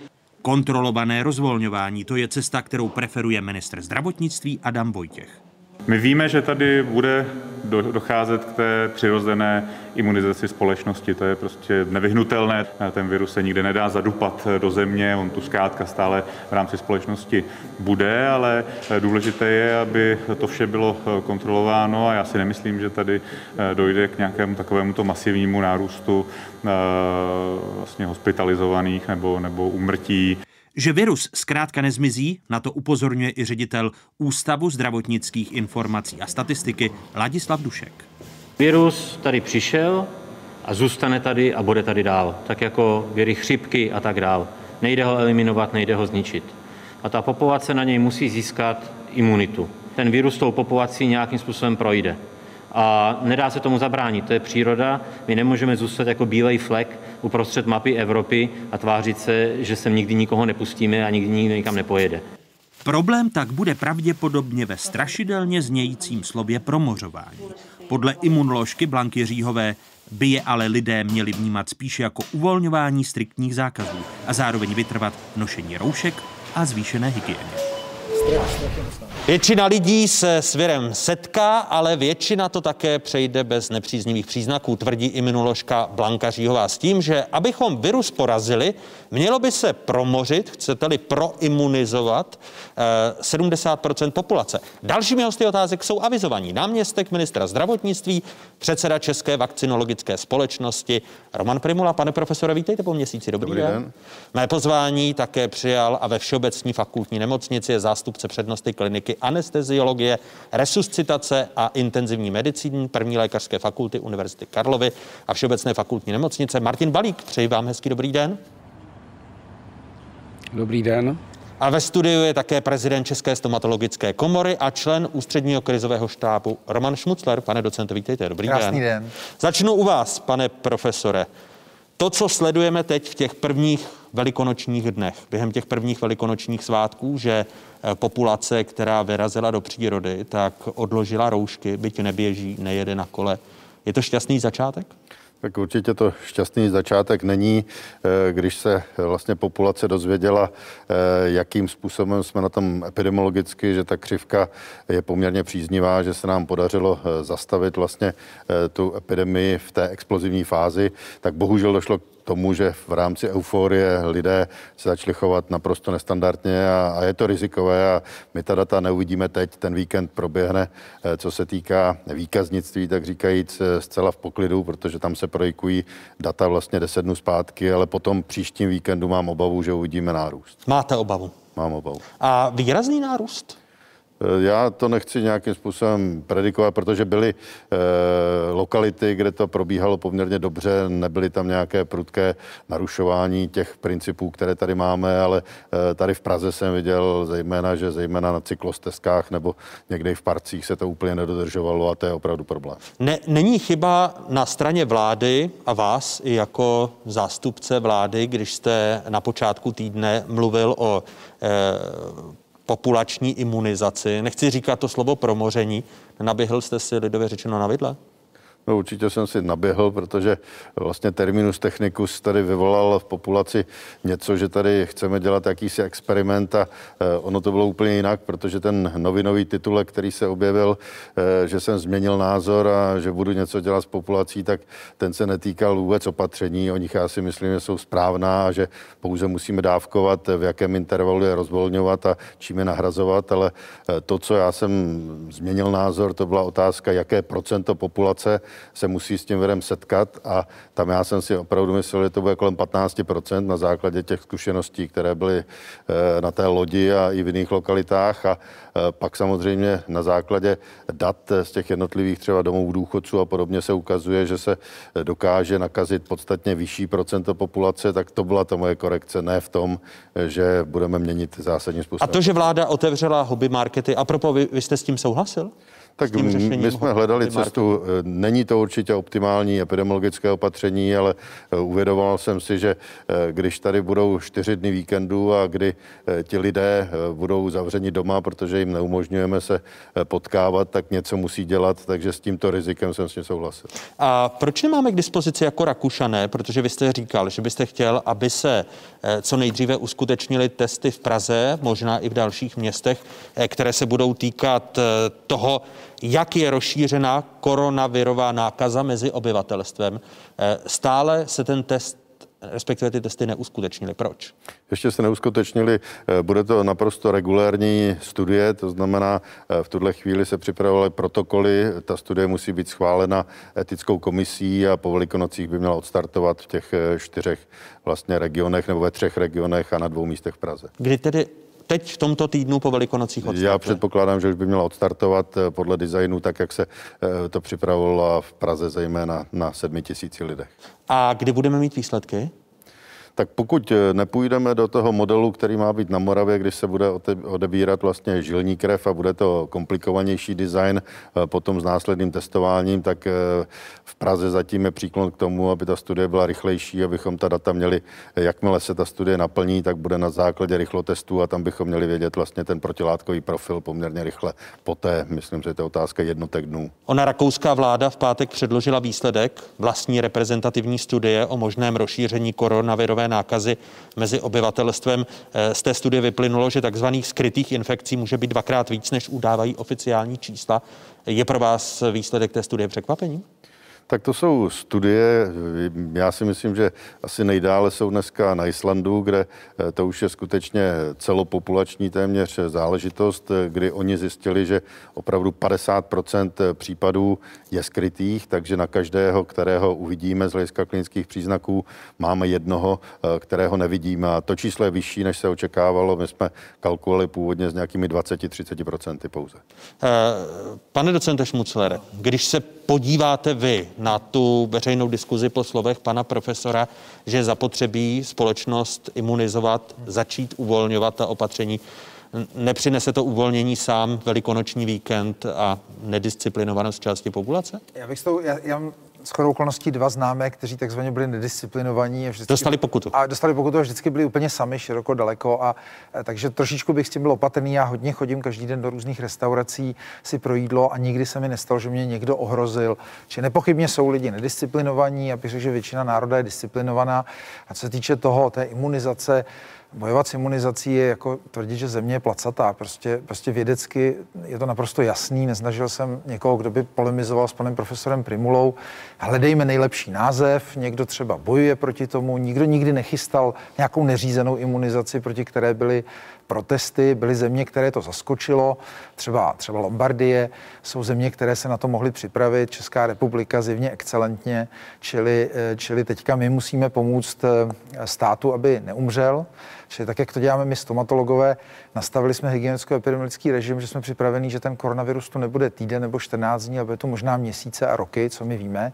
A musíme fungovat a my takhle asi umíme nastavit režim, kde komu. Já jsem se teďka vrátil z Karlových varů, kde uvízli turisti, ale vymyslel se režim, že jsem žasnu, že v hotelech je švédský stůl a dá se to všechno vymyslet tak, aby to bylo super bezpečné, ale aby ekonomika jela. Když mi doktoři pomůžeme, já jsem poslouchal ty ekonomy předtím, a ten krok číslo jedna je, že my doktoři jim pomůžeme. To znamená, že se to podrží nějak udržet, a že jim vymyslíme hygienicko-epidemický režimy. Tady byla debata, jsem slyšel v autosalonu, jaký mají být pravidla, takové věci. No to pan vicepremiér zdůvodňoval, proč hobby markety, že mají vysoké vzdušné stropy. No, to bych nechtěl řešit. Jo. Já, jsem, já jsem si to mám závěr, že každý živnostník má pracovat v komíně, protože tam je nejvyšší strop. Jo. Ale to, eh, my bychom teďka potřebovali bez legrace, aby v úterý ráno byly hygienicko-epidemické programy pro každého člověka, asi není na co čekat přes Velikonoce. A, a my, odborníci, kteří si máme zkušenost, jako třeba stomatologové, potřebujeme naučit každého holiče, každého toho. Ono to nebude tak, že v úterý ráno začne pracovat, ale přesně jak tu zaznělo, musíme napsat návrhy, musíme vyladit, musíme s tím seznámit tu veřejnost, aby to třeba za týden dělala a musí je někdo trénovat. To znamená, ne, že tam přijde policista a řekne, máš zase 10 000 korun flaster, ale že bude třeba chodit hygiena nebo lékaři, medici a řeknou, podívejte se, paní kadeřnice, skoro všechno dobrý, ale tohle to, co děláte, je špatně. A proč to my chceme dělat? Já, já jsem v tom sobec, říkám, protože my už teďka víme, že 60 miliard nám bude chybět ve zdravotnictví, to, to je velký problém. A, a jestli nepomůžeme nastartovat to, aby lidi zase zpátky platili zdravotní pojištění, když to řeknu, tak můžeme mít problémy s těma nemocema, které určitě letos zabijou víc lidí, to znamená sebevražednost psychiatrie než covid, samozřejmě rakovina, samozřejmě cévní choroby, čili v tom, a to je to, co bych chtěl jako pozitivně pomůct, aby jsme mi pomohli. Nediskutujme, jestli se promoříme nebo nepromoříme, se budeme imunizovat, to je zbytečná diskuze. Každý, kdo byl aspoň na střední zdravotní škole, tomu rozumí, jak to dopadne. Ale pojďme najít konkrétní řešení pro. Ale vyprávějte to vystrašenému národu, pane, no, pane docente. My potřebujeme, my potřebujeme vás, abyste nám pomohli, protože já jsem včera viděl dvě soukromé televize, které páchaly sebevraždu, protože tam, jako já jsem pochopil, celý vysílání jedné té televize, nechci jmenovat, bylo o tom, že všichni umřem. Pak teda těsně před koncem řekli, že za měsíc se startovat Bundesliga, takže je jasný, že asi Němci neplánují konec života. Jo? Řekli, není to ještě jistý, že to bude v květnu, ale z toho bylo jasný. Jo? A celý to vysílání bylo úplně hruzostrašný. Ale pak tam nebyly skoro žádné reklamy. ty, televize, ty televize jako jedou po, nějakým, po nějaký atmosféře strachu. Ale, ne, ne, nemůže... ale první, kdo myslím, že skončí, jsou ty soukromí televize. A, a nemů, nemůže za to částečně medicína a, a to, že ku příkladu ministerstvo zdravotnictví každý den dvakrát, třikrát uvolňuje nějaká data, na což od počátku upozorňuji v tomto pořadu. Ta data nemají kontext. Eh, jasně se ukazuje, ta studie v Rakousku ukazuje, že ta data jsou úplně jiná. Nikdo nesčítá ta sekundární data. A propo, pane profesore, děláte na ministerstvu zdravotnictví výzkum. Kolik lidí umře na jiné choroby? Protože ku příkladu, jak se zastavil provoz nemocnic, tak se nedělají protirakovinová vyšetření, eh, nedělají se transplantace. Lidé v této zemi umírají je ta statistika k dispozici a vedete vy lékaři statistiku, kolik budou sekundární úmrtí na koronavirovou krizi? Ta statistika je.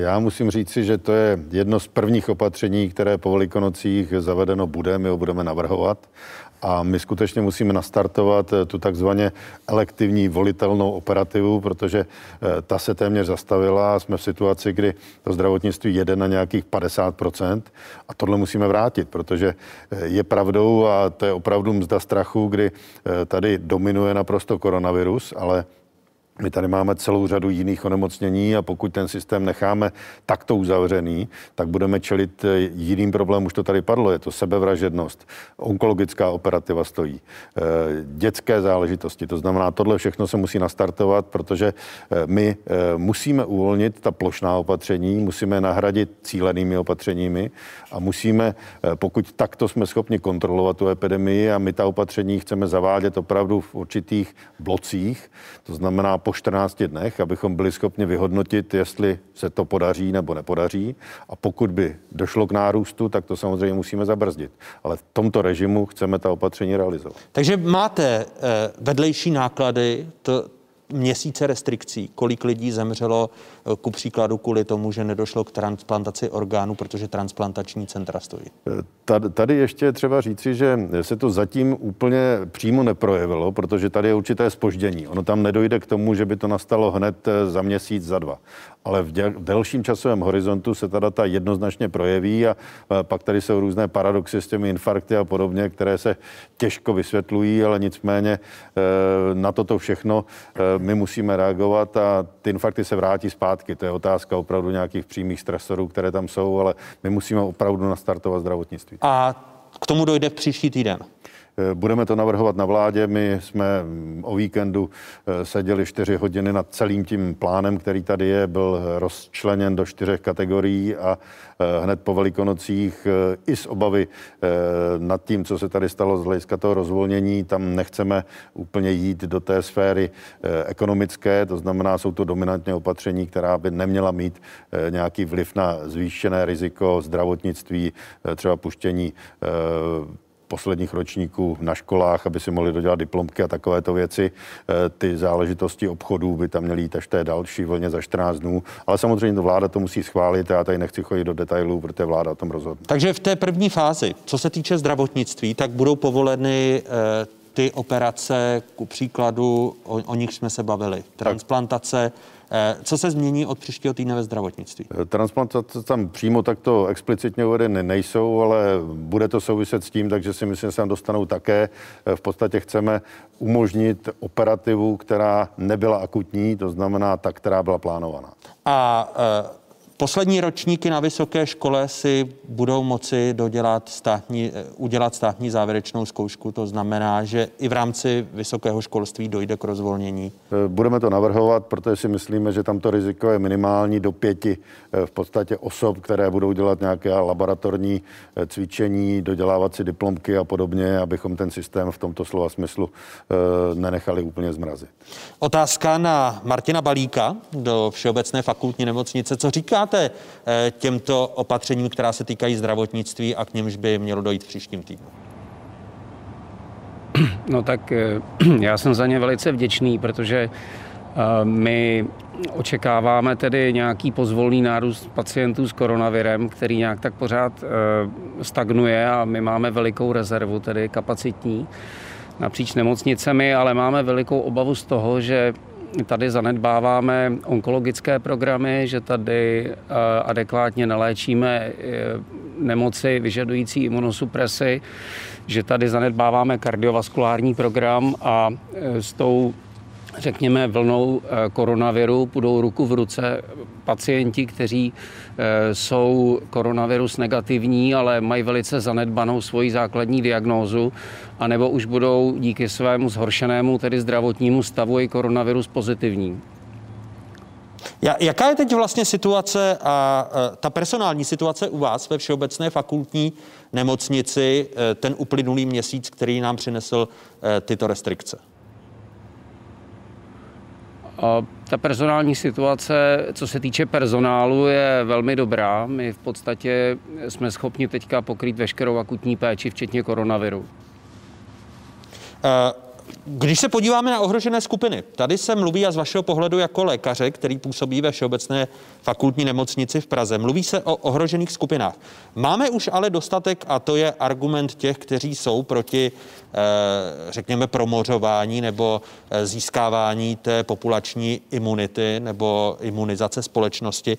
Máme dostatečně popsané ty ohrožené skupiny, protože eh, na ty lékaře, kteří jsou pro ten liberálnější přístup, tak se vrhli odpůrci liberálnějšího přístupu a jasně říkají, podívejte se, že se nemůžeme nechat ohrožené skupiny, jako jsou lidé starší 65 let zavřené doma.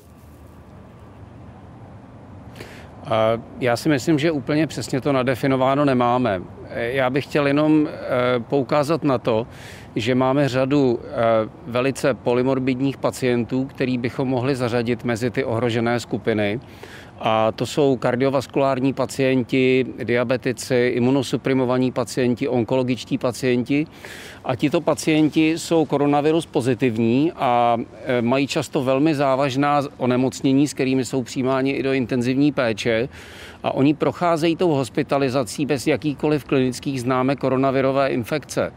A dokonce řada z nich to překoná bez větších potíží v rámci svého základního onemocnění, tedy pokud to mohu tak říci, a potom jsou propuštěni z nemocnice s pokračující koronavirovou pozitivitou. Takže jsme teďka v takové určité fázi výzkumu a orientujeme se v určitým fenotypu pacienta, který skutečně je ten vysoce rizikový. Takže nelze říct, že každý třeba kardiak nebo kompromitovaný pacient, imunitně kompromitovaný pacient je automaticky cílem pro eh, koronavirové, eh, koronavirovou infekci a, a těžké třeba respirační postižení.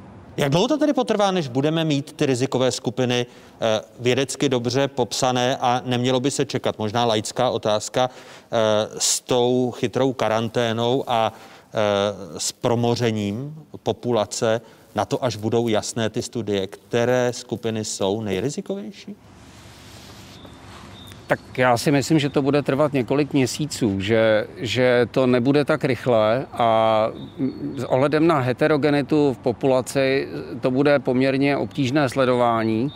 A je otázka, jestli si tohle to můžeme dovolit, protože, jak říkám, tady stagnuje kardiovaskulární onkologický program a je tady řada pacientů, kteří potřebují být adekvátně léčeni, takže my bychom měli ty nemocnice otevřít opět a, a léčit tak, jak se má, protože jinak se nám to potom vrátí eh, v mnohočetných komplikacích a skutečně se může stát, že budeme přetíženi zanedbanými diagnózami a plus k tomu koronavirus.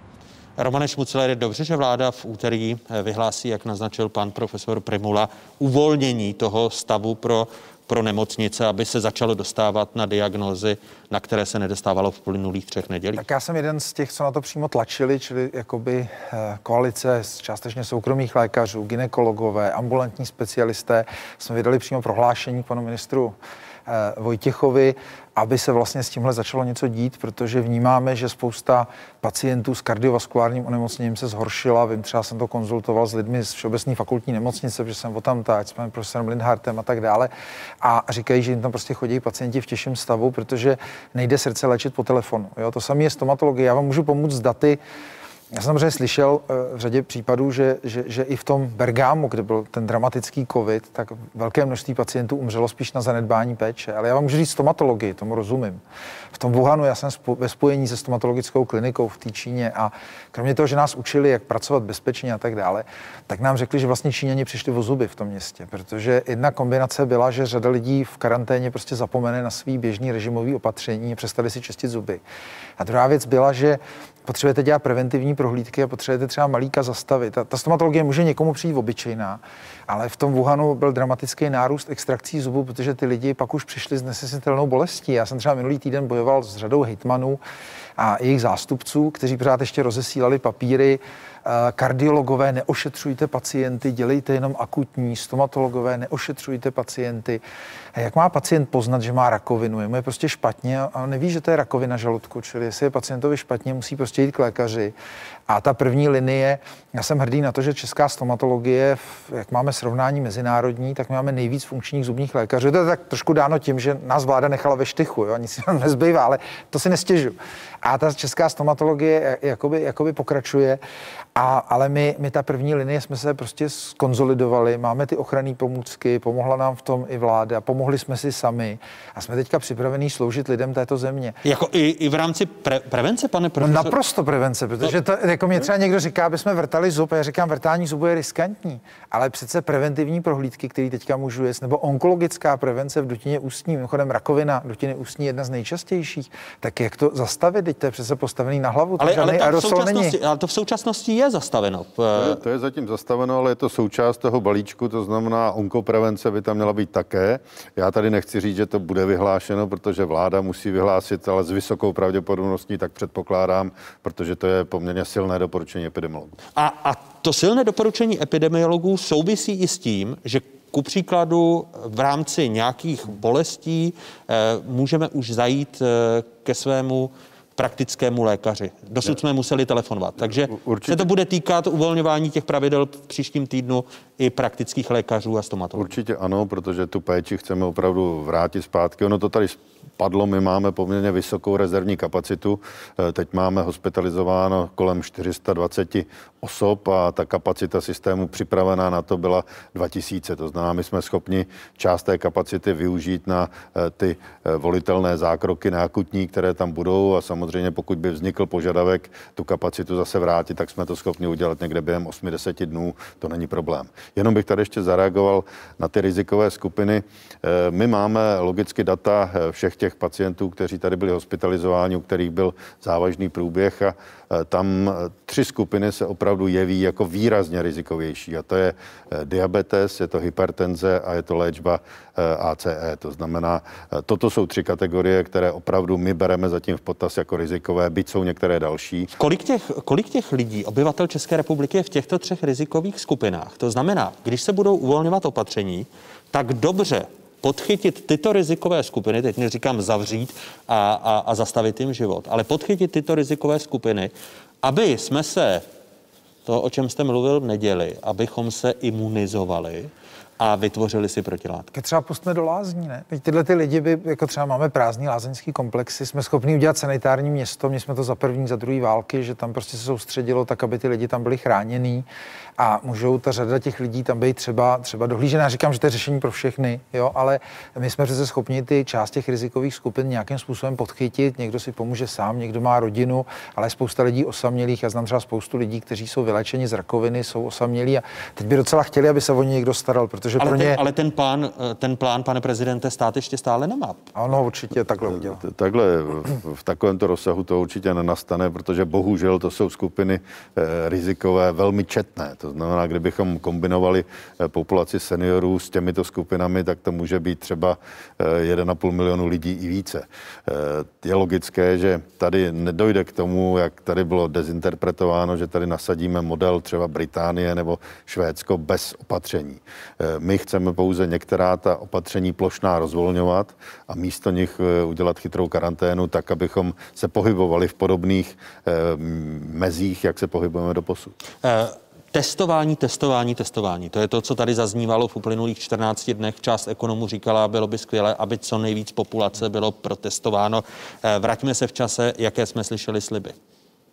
My chceme testovat, je to naše priorita. My chceme testovat všechny, uděláme proto maximum, protože podle našich lékařů i mladí lidi můžou mít zdravotní problémy při napadení virem. Čím více budeme testovat, tím sice více zachytíme osob, ale eh, ta účinnost už bude podstatně menší. Plošné testování, uh, myslím, že není úplně na, na, na pořadu dne.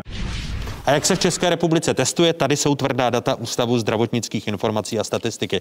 V polovině března jsme měli tisíc testů za den, na 2000 testů jsme se dostali poprvé 23. března. Na konci března se počty testů pohybovaly mezi 5 a 6 tisíci denně. 7. dubna bylo v Česku provedeno skoro 7,5 tisíce testů. A ve druhé polovině vidíte počty nových nakažených po dnech. Jsou to ta čísla, která částečně jsou nepřesná, protože si lidé zase pletou eh, počet testů a počet testovaných. Proč se nepočítají testování, pane profesore? Ne, tak tam, tam jsou dvě statistiky. Jedna jsou unikátně rodná čísla, to znamená počet osob, eh, které opravdu byly eh, shledány pozitivními a pak tam jsou i ty opakovaní. Eh, ty testy, které tam jsou uváděny, jsou testy všechny, včetně opakovaných a zhruba 12% z nich jsou ty opakované. To znamená unikátní, těch by bylo o 12% méně. A chápu správně, že podle vašeho názoru, respektive to, co jsme slyšeli, ty číselné sliby, kolik se bude testovat, tak jsme stále ve spoždění. Eh, ekonomové říkají, ano, očekávali jsme, že bude větší počet testovaných osob, potažmo větší počet testů. Tady to, co je zajímavé, tak eh, víceméně na sklonku tohoto víkendu někdy ve středu se ukázalo, eh, že kapacita toho systému laboratorní přesáhla 10 tisíc Nicméně dneska úzkým hrdlem jsou ta odběrová místa. Tam začalo chodit méně lidí, to znamená, tady eh, musíme pracovat s tím, aby bylo testováno více osob, aby tam nebyli testováni jenom jedinci, kteří mají nějaké klinické příznaky.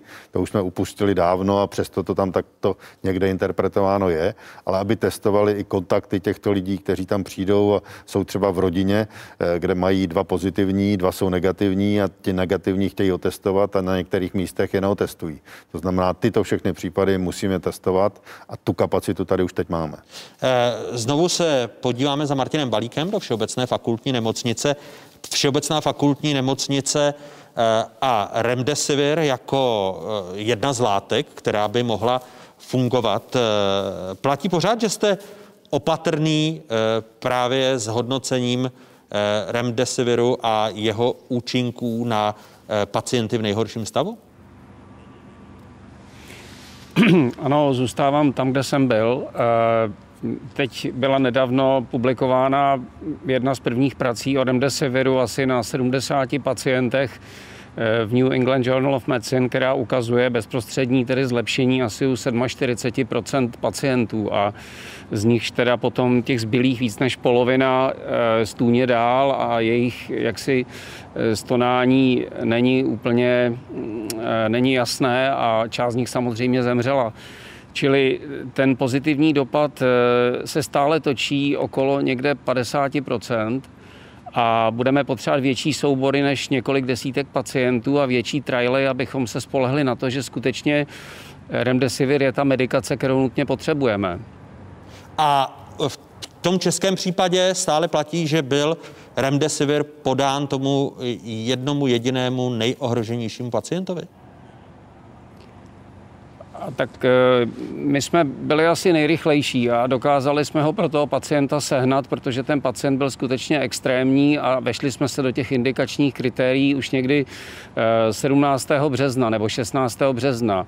A ten pacient eh, se zlepšoval a dostal do toho remdesivir, na který jsme čekali další týden. Čili eh, my máme pocit z toho dobrý, ale nemůžeme s jistotou říct, že remdesivir je ta medikace, která to rozhodla. A on, on už je teď vyléčený nebo stále ještě má příznaky eh, nemoci COVID-19? No, to je právě otázka, jak se to vykazuje, protože ten pacient se zlepšuje, tedy já k tomu asi v tuto chvíli nechci nic říct více, než že reaguje na léčbu dle našich představ, a, což nás těší. Na druhou stranu stále se koronaviru nezbavil. Takže může se stát, že vyléčený pacient, který prodělal těžké kardiorespirační selhání v souvislosti s koronavirem eh, bude vlastně propuštěn z nemocnice s pozitivitou koronaviru do nějaké svojí karantény, když to dobře dopadne. A já se samozřejmě ptám, jak bude zpracován do těch statistik potom, jestli bude veden jako vyléčený, když bude nadále koronavirus pozitivní. To je asi otázka na pana profesora Primulu. Jak bude veden ve statistikách? Bohužel nebude vyléčený do doby, dokud bude vylučovat. A my tady máme zkušenosti, že i člověk, který měl naprosto lehký průběh, to znamená, nebylo tam klinicky téměř nic, tak vylučuje virus 43 dnů. To znamená, to je opravdu problém a my ty statistiky vedeme opravdu tak, že e, musí tam být dvakrát negativní test, aby ten člověk byl propuštěn a dobře víme teď z Koreje a z dalších zemí, Eh, že tam může dojít k jakési reaktivaci viru. A i proto se někdy ukazuje, že ani to dvojnásobné negativní testování nemusí být dostatečné. Plošná opatření jsou drahá, nedají se dlouho udržet, ekonomika potřebuje dýchat. Eh, to ku příkladu pronesl v tomto týdnu ekonom Daniel Munich, kdy přijde ten okamžik, kdy vláda eh, řekne, že zapotřebí uvolňovat některá další opatření. Podobnou otázku si tady v otázkách před týdnem kladl rektor Univerzity Karlovy Tomáš Zima co bude ten moment, že se něco změní. Protože představa, a někdo má možná představu, že koronavir přestane existovat, že ho zabijeme při nějaké tiskové, že ho takhle prostě teď jsem rozmáčkl poslední koronavir, je absolutně nesmyslná. Prostě koronavir tady s námi bude, musíme se s tím naučit žít, jako žijeme s viry chřipky a musíme prostě tento fakt vzít. A mně chybí jedna jediná od, otá- odpověď na otázku jaký bude parametr, že se něco změní. Bude to méně případů, více případů, oploštění křivky, zvýšení křivky, plné nemocnice, prázdné nemocnice, eh, to, to chybí. Jaký parametr to bude, pane profesore Primula? Tak ten parametr je asi reprodukční číslo, to znamená, pokud my budeme někde na jedničce, takže tady bude identický počet případů eh, každý den nových, eh, tak to je pro nás eh, jakýsi signál, že nejsme ohroženi exponenciálním nárůstem. Ještě optimálnější by bylo, kdyby to číslo bylo nižší a ta epidemie vymizela. A v tomto slova smyslu my začneme některá ta plošná opatření samozřejmě rozpouštět. Ale vždycky ve 14 denních cyklech, abychom po těch 14 dnech viděli, eh, co se stalo, do jaké míry bude efektivní chytrá karanténa, která bude nahrazovat eh, individuálním způsobem vlastně záchyt těchto rizikových jedinců a, a tak toto chceme dělat. Samozřejmě to neznamená, že všechna ta opatření zmizí. Já si myslím, že některá z nich zůstanou, třeba roušky, tak to je skutečně běh na dlouhou trať a dokud se nepodaří eh, celou tu situaci řešit globálně a já pevně věřím, že eh, tady nebudeme muset čekat eh, několik let, že přijde jak nějaká terapie a ten remdesivir, jak tady padlo, má své limitace a je zřejmé, že to ještě není ten lék, který nás tohoto nemocnění zbaví. A je tady nějaký nadějnější, ku příkladu? Bohu, bohužel si myslím... Remdesivir zatím vykazuje nejlepší... Ano. Bohužel si myslím, že tady je spousta různých kombinací, ale to je tak říkajíc hledání jehly v kupce cena, protože zkouší se různá schémata.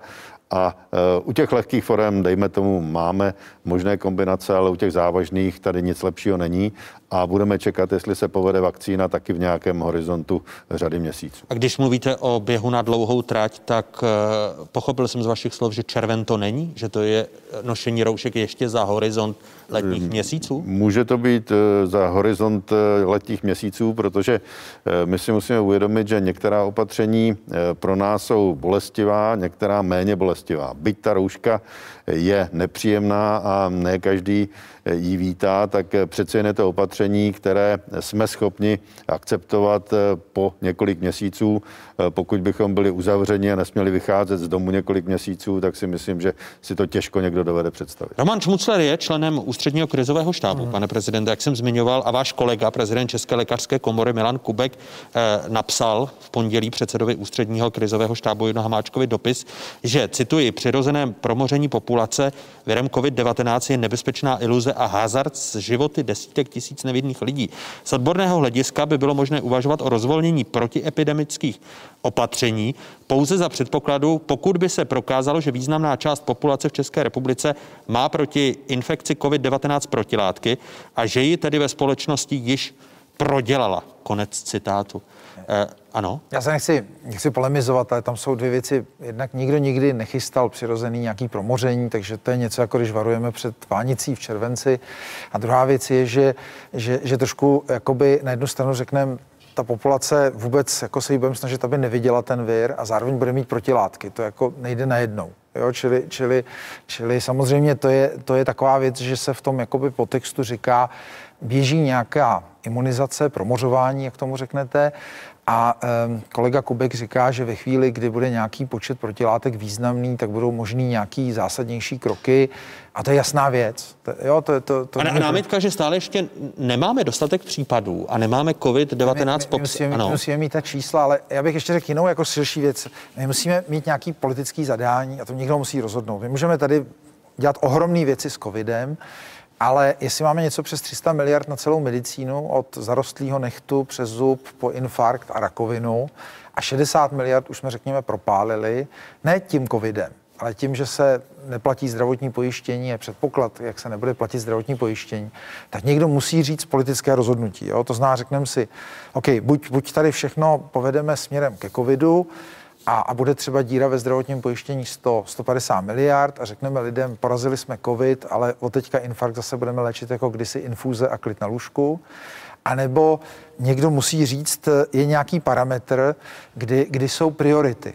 A pro mě třeba kardiovaskulární onemocnění, byť jsem v tom like, jo, tak, tak mně přijdou, že to je priorita, protože těch lidí víc umírá. Ta česká medicína v tom je neskutečně na vysoké úrovni a určitě není důvod ustupovat. Těch 60 miliard je o tom, že já si dokážu představit, že je tam stát dá, i když nemá z čeho, musí si to půjčit.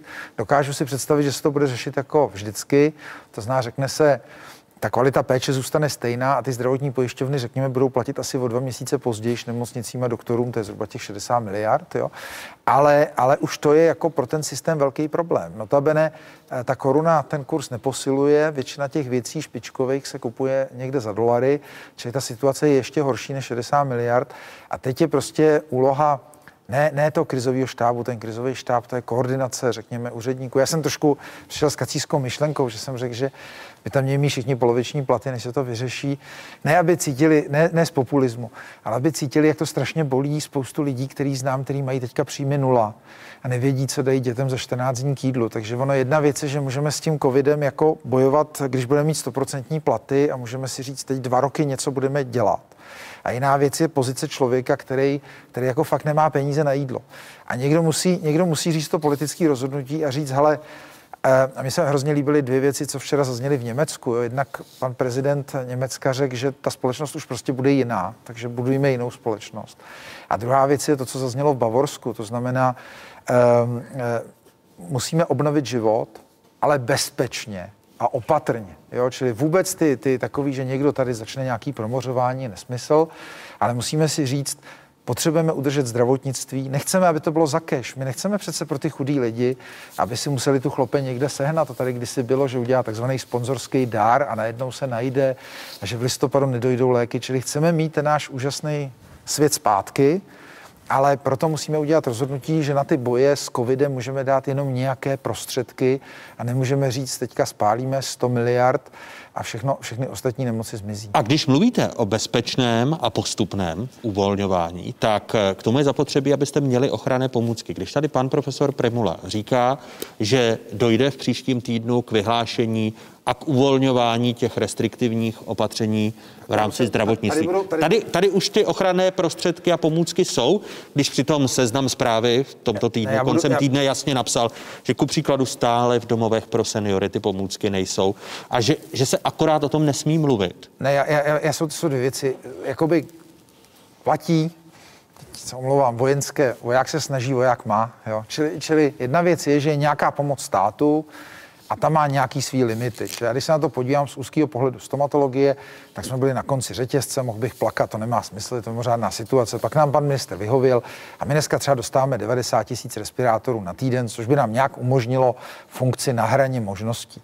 Ale trh se třeba zlepšuje tak, že, ten, že mě teďka přicházejí nabídky pořád níž a níž.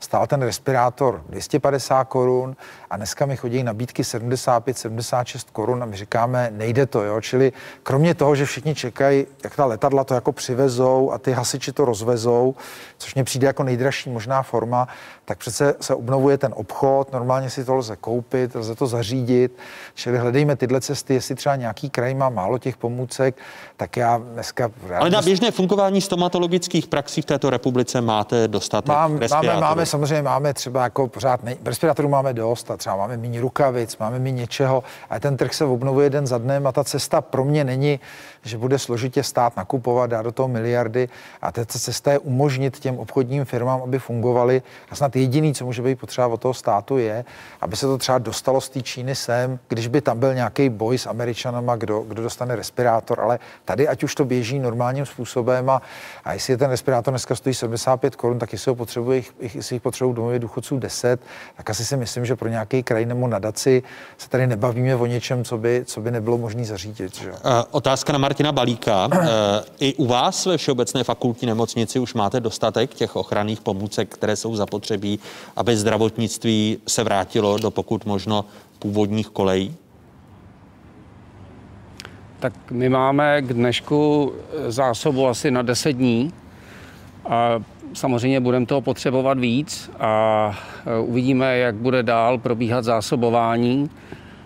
Já bych se přimlouval za podporu lokálních zdrojů a lokálních výrobců, který jsou nesmírně inovativní a mm, přizpůsobují se požadavkům trhu a myslím si, že by nám mohli významně pomoct zbavit se třeba závislosti na čínském zboží. Pane profesore Primulo?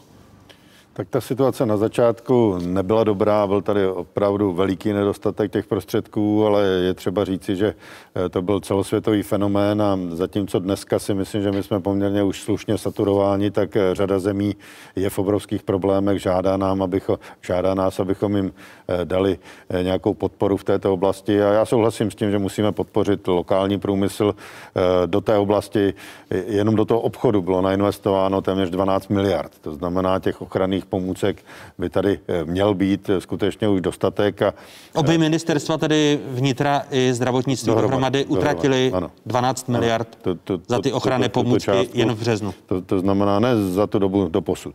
A je, je třeba si říci, že eh, tady přeci nikdo nemůže tlumit názor, ať někdo neříká, že je nedostatek. Ať to říkají veřejně, protože v tuto chvíli si myslím, že je to otázka nějaké nerovnoměrné distribuce. Ty absolutní počty už by tady měly být.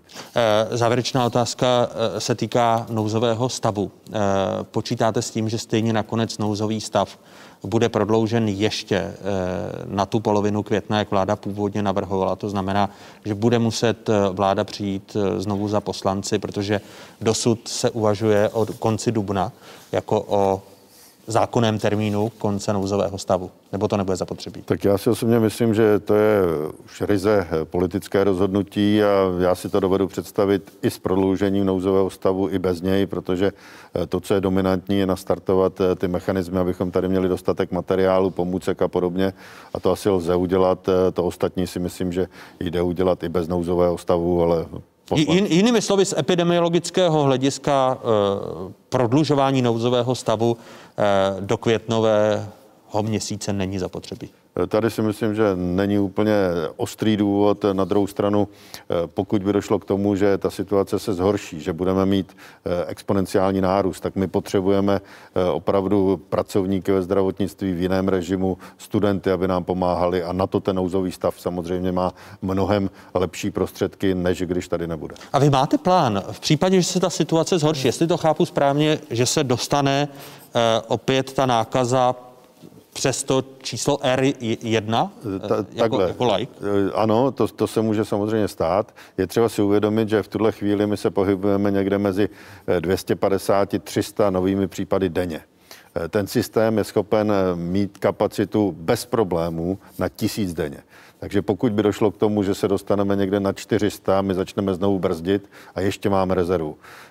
To, to je důvod, proč můžeme ta opatření uvolňovat a můžeme místo nich eh, dávat chytrou karanténu. Pokud by to v nějakém ohledu selhávalo, tak ta opatření nebudeme uvolňovat. A třeba, a třeba bychom nás trošku uklidnili. Ano. Já jsem třeba celý můj život, my stomatologové žijeme v HIV, když jsem byl student, tak to přišlo.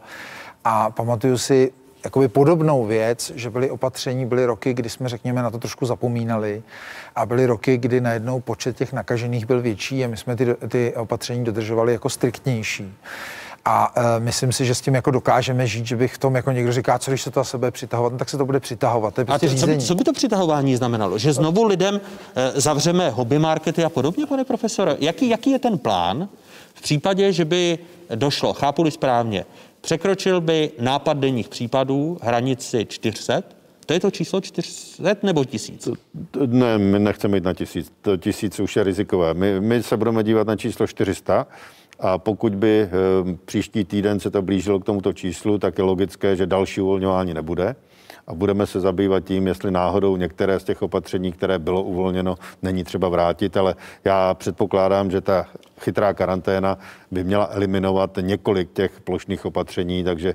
Jako ten, například? Eh, jako například rozvolnění těch obchodů, tam si myslím, že by to mělo jít eh, otázka limitace vůbec pohybu osob, aby mohli chodit do práce bez zbytku, některé ty služby spuštění. To znamená, tohle chceme udělat a to chceme vlastně eliminovat, eliminovat tou chytrou karanténu. Tam je důležitá, myslím, jedna věc s tím nouzovým stavem psychologická. Když byl ten první, tak já byl jediný, co se ozval v tom štábu. A říkal jsem, musíme vyslat nějaký signál těm lidem. A my, když řekneme, ten nouzový stav se může opakovat, tak já eh, neřeším tu administrativní složku. A myslím si, že by se mělo říct, že prostě my tu loď teďka ženeme z tunelu ven. Čili samozřejmě budeme řídit opatrně, budeme se snažit dělat všechny věci, ale pojďme každý jeden Čech přemýšlet, jak tu republiku postavíme. A nedělejme to tak, že si řekneme, Teď to zase o 14 dní jako odložíme, sedneme si a budeme čekat a on nás někdo bude živit. Tato republika funguje tak, že my prodáváme auta, za to dostáváme jídlo, když ty auta nebudeme prodávat, nebude to jídlo, nebudeme mi léčit. Čili my jsme teďka hrozně jako rádi pomohli dostat tu republiku ven a my třeba jako zubní lékaři, jako takový nejvíc promořený obor historicky a zvyklí pracovat v extrémním riziku, rádi pomůžeme všem psát hygienické řády a podobné věci, že ta republika musí ven, to znamená také jako Německo, prostě už jde do budoucna, Spojené státy pracují na, na, na znovu postavení. Samozřejmě, že všichni počítají, že tam týdny, měsíce může být koronavirus, to tak prostě je, je to nová realita, jak řekl prezident Německa, ale my se s tou realitou musíme naučit žít a ne říct, OK, teď si dáme zase na 14 dní, si, si, si schrupneme, a pak zase 14 dní a ono to bude dva roky prázdnin, to nejde. Já bych tady možná ještě řekl jednu věc, která je zcela zásadní. To, že některá opatření budeme uvolňovat, tak to neznamená, že ten virus zmizel. To za předpokladu, že všichni budou dodržovat ta standardní opatření. To znamená social distancing, abychom měli dostatečnou vzdálenost od sebe, abychom nosili roušky, abychom dodržovali hygienu. Pokud toto budeme porušovat, tak je jasné, že my nic rozvolňovat nebudeme moci. Říká Roman Primula. Eh, náměstek ministra zdravotnictví, předseda České vakcinologické společnosti. Děkuji prezidentovi České stomatologické komory Romanu Šmuclerovi a do Všeobecné fakultní nemocnice se loučím se zástupcem přednosti kliniky anesteziologie, resuscitace a intenzivní medicíny první lékařské fakulty Univerzity Karlovy a Všeobecné fakultní nemocnice Martinem Balíkem. Děkuji vám. Děkuji za pozvání. Vám, divákům, děkuji, že jste se dívali na velikonoční otázky. Těším se někdy příště, konkrétně příští týden neděli opět. Naschledanou, hezký zbytek neděle, pokud možno ve společnosti z Pravodajské 24.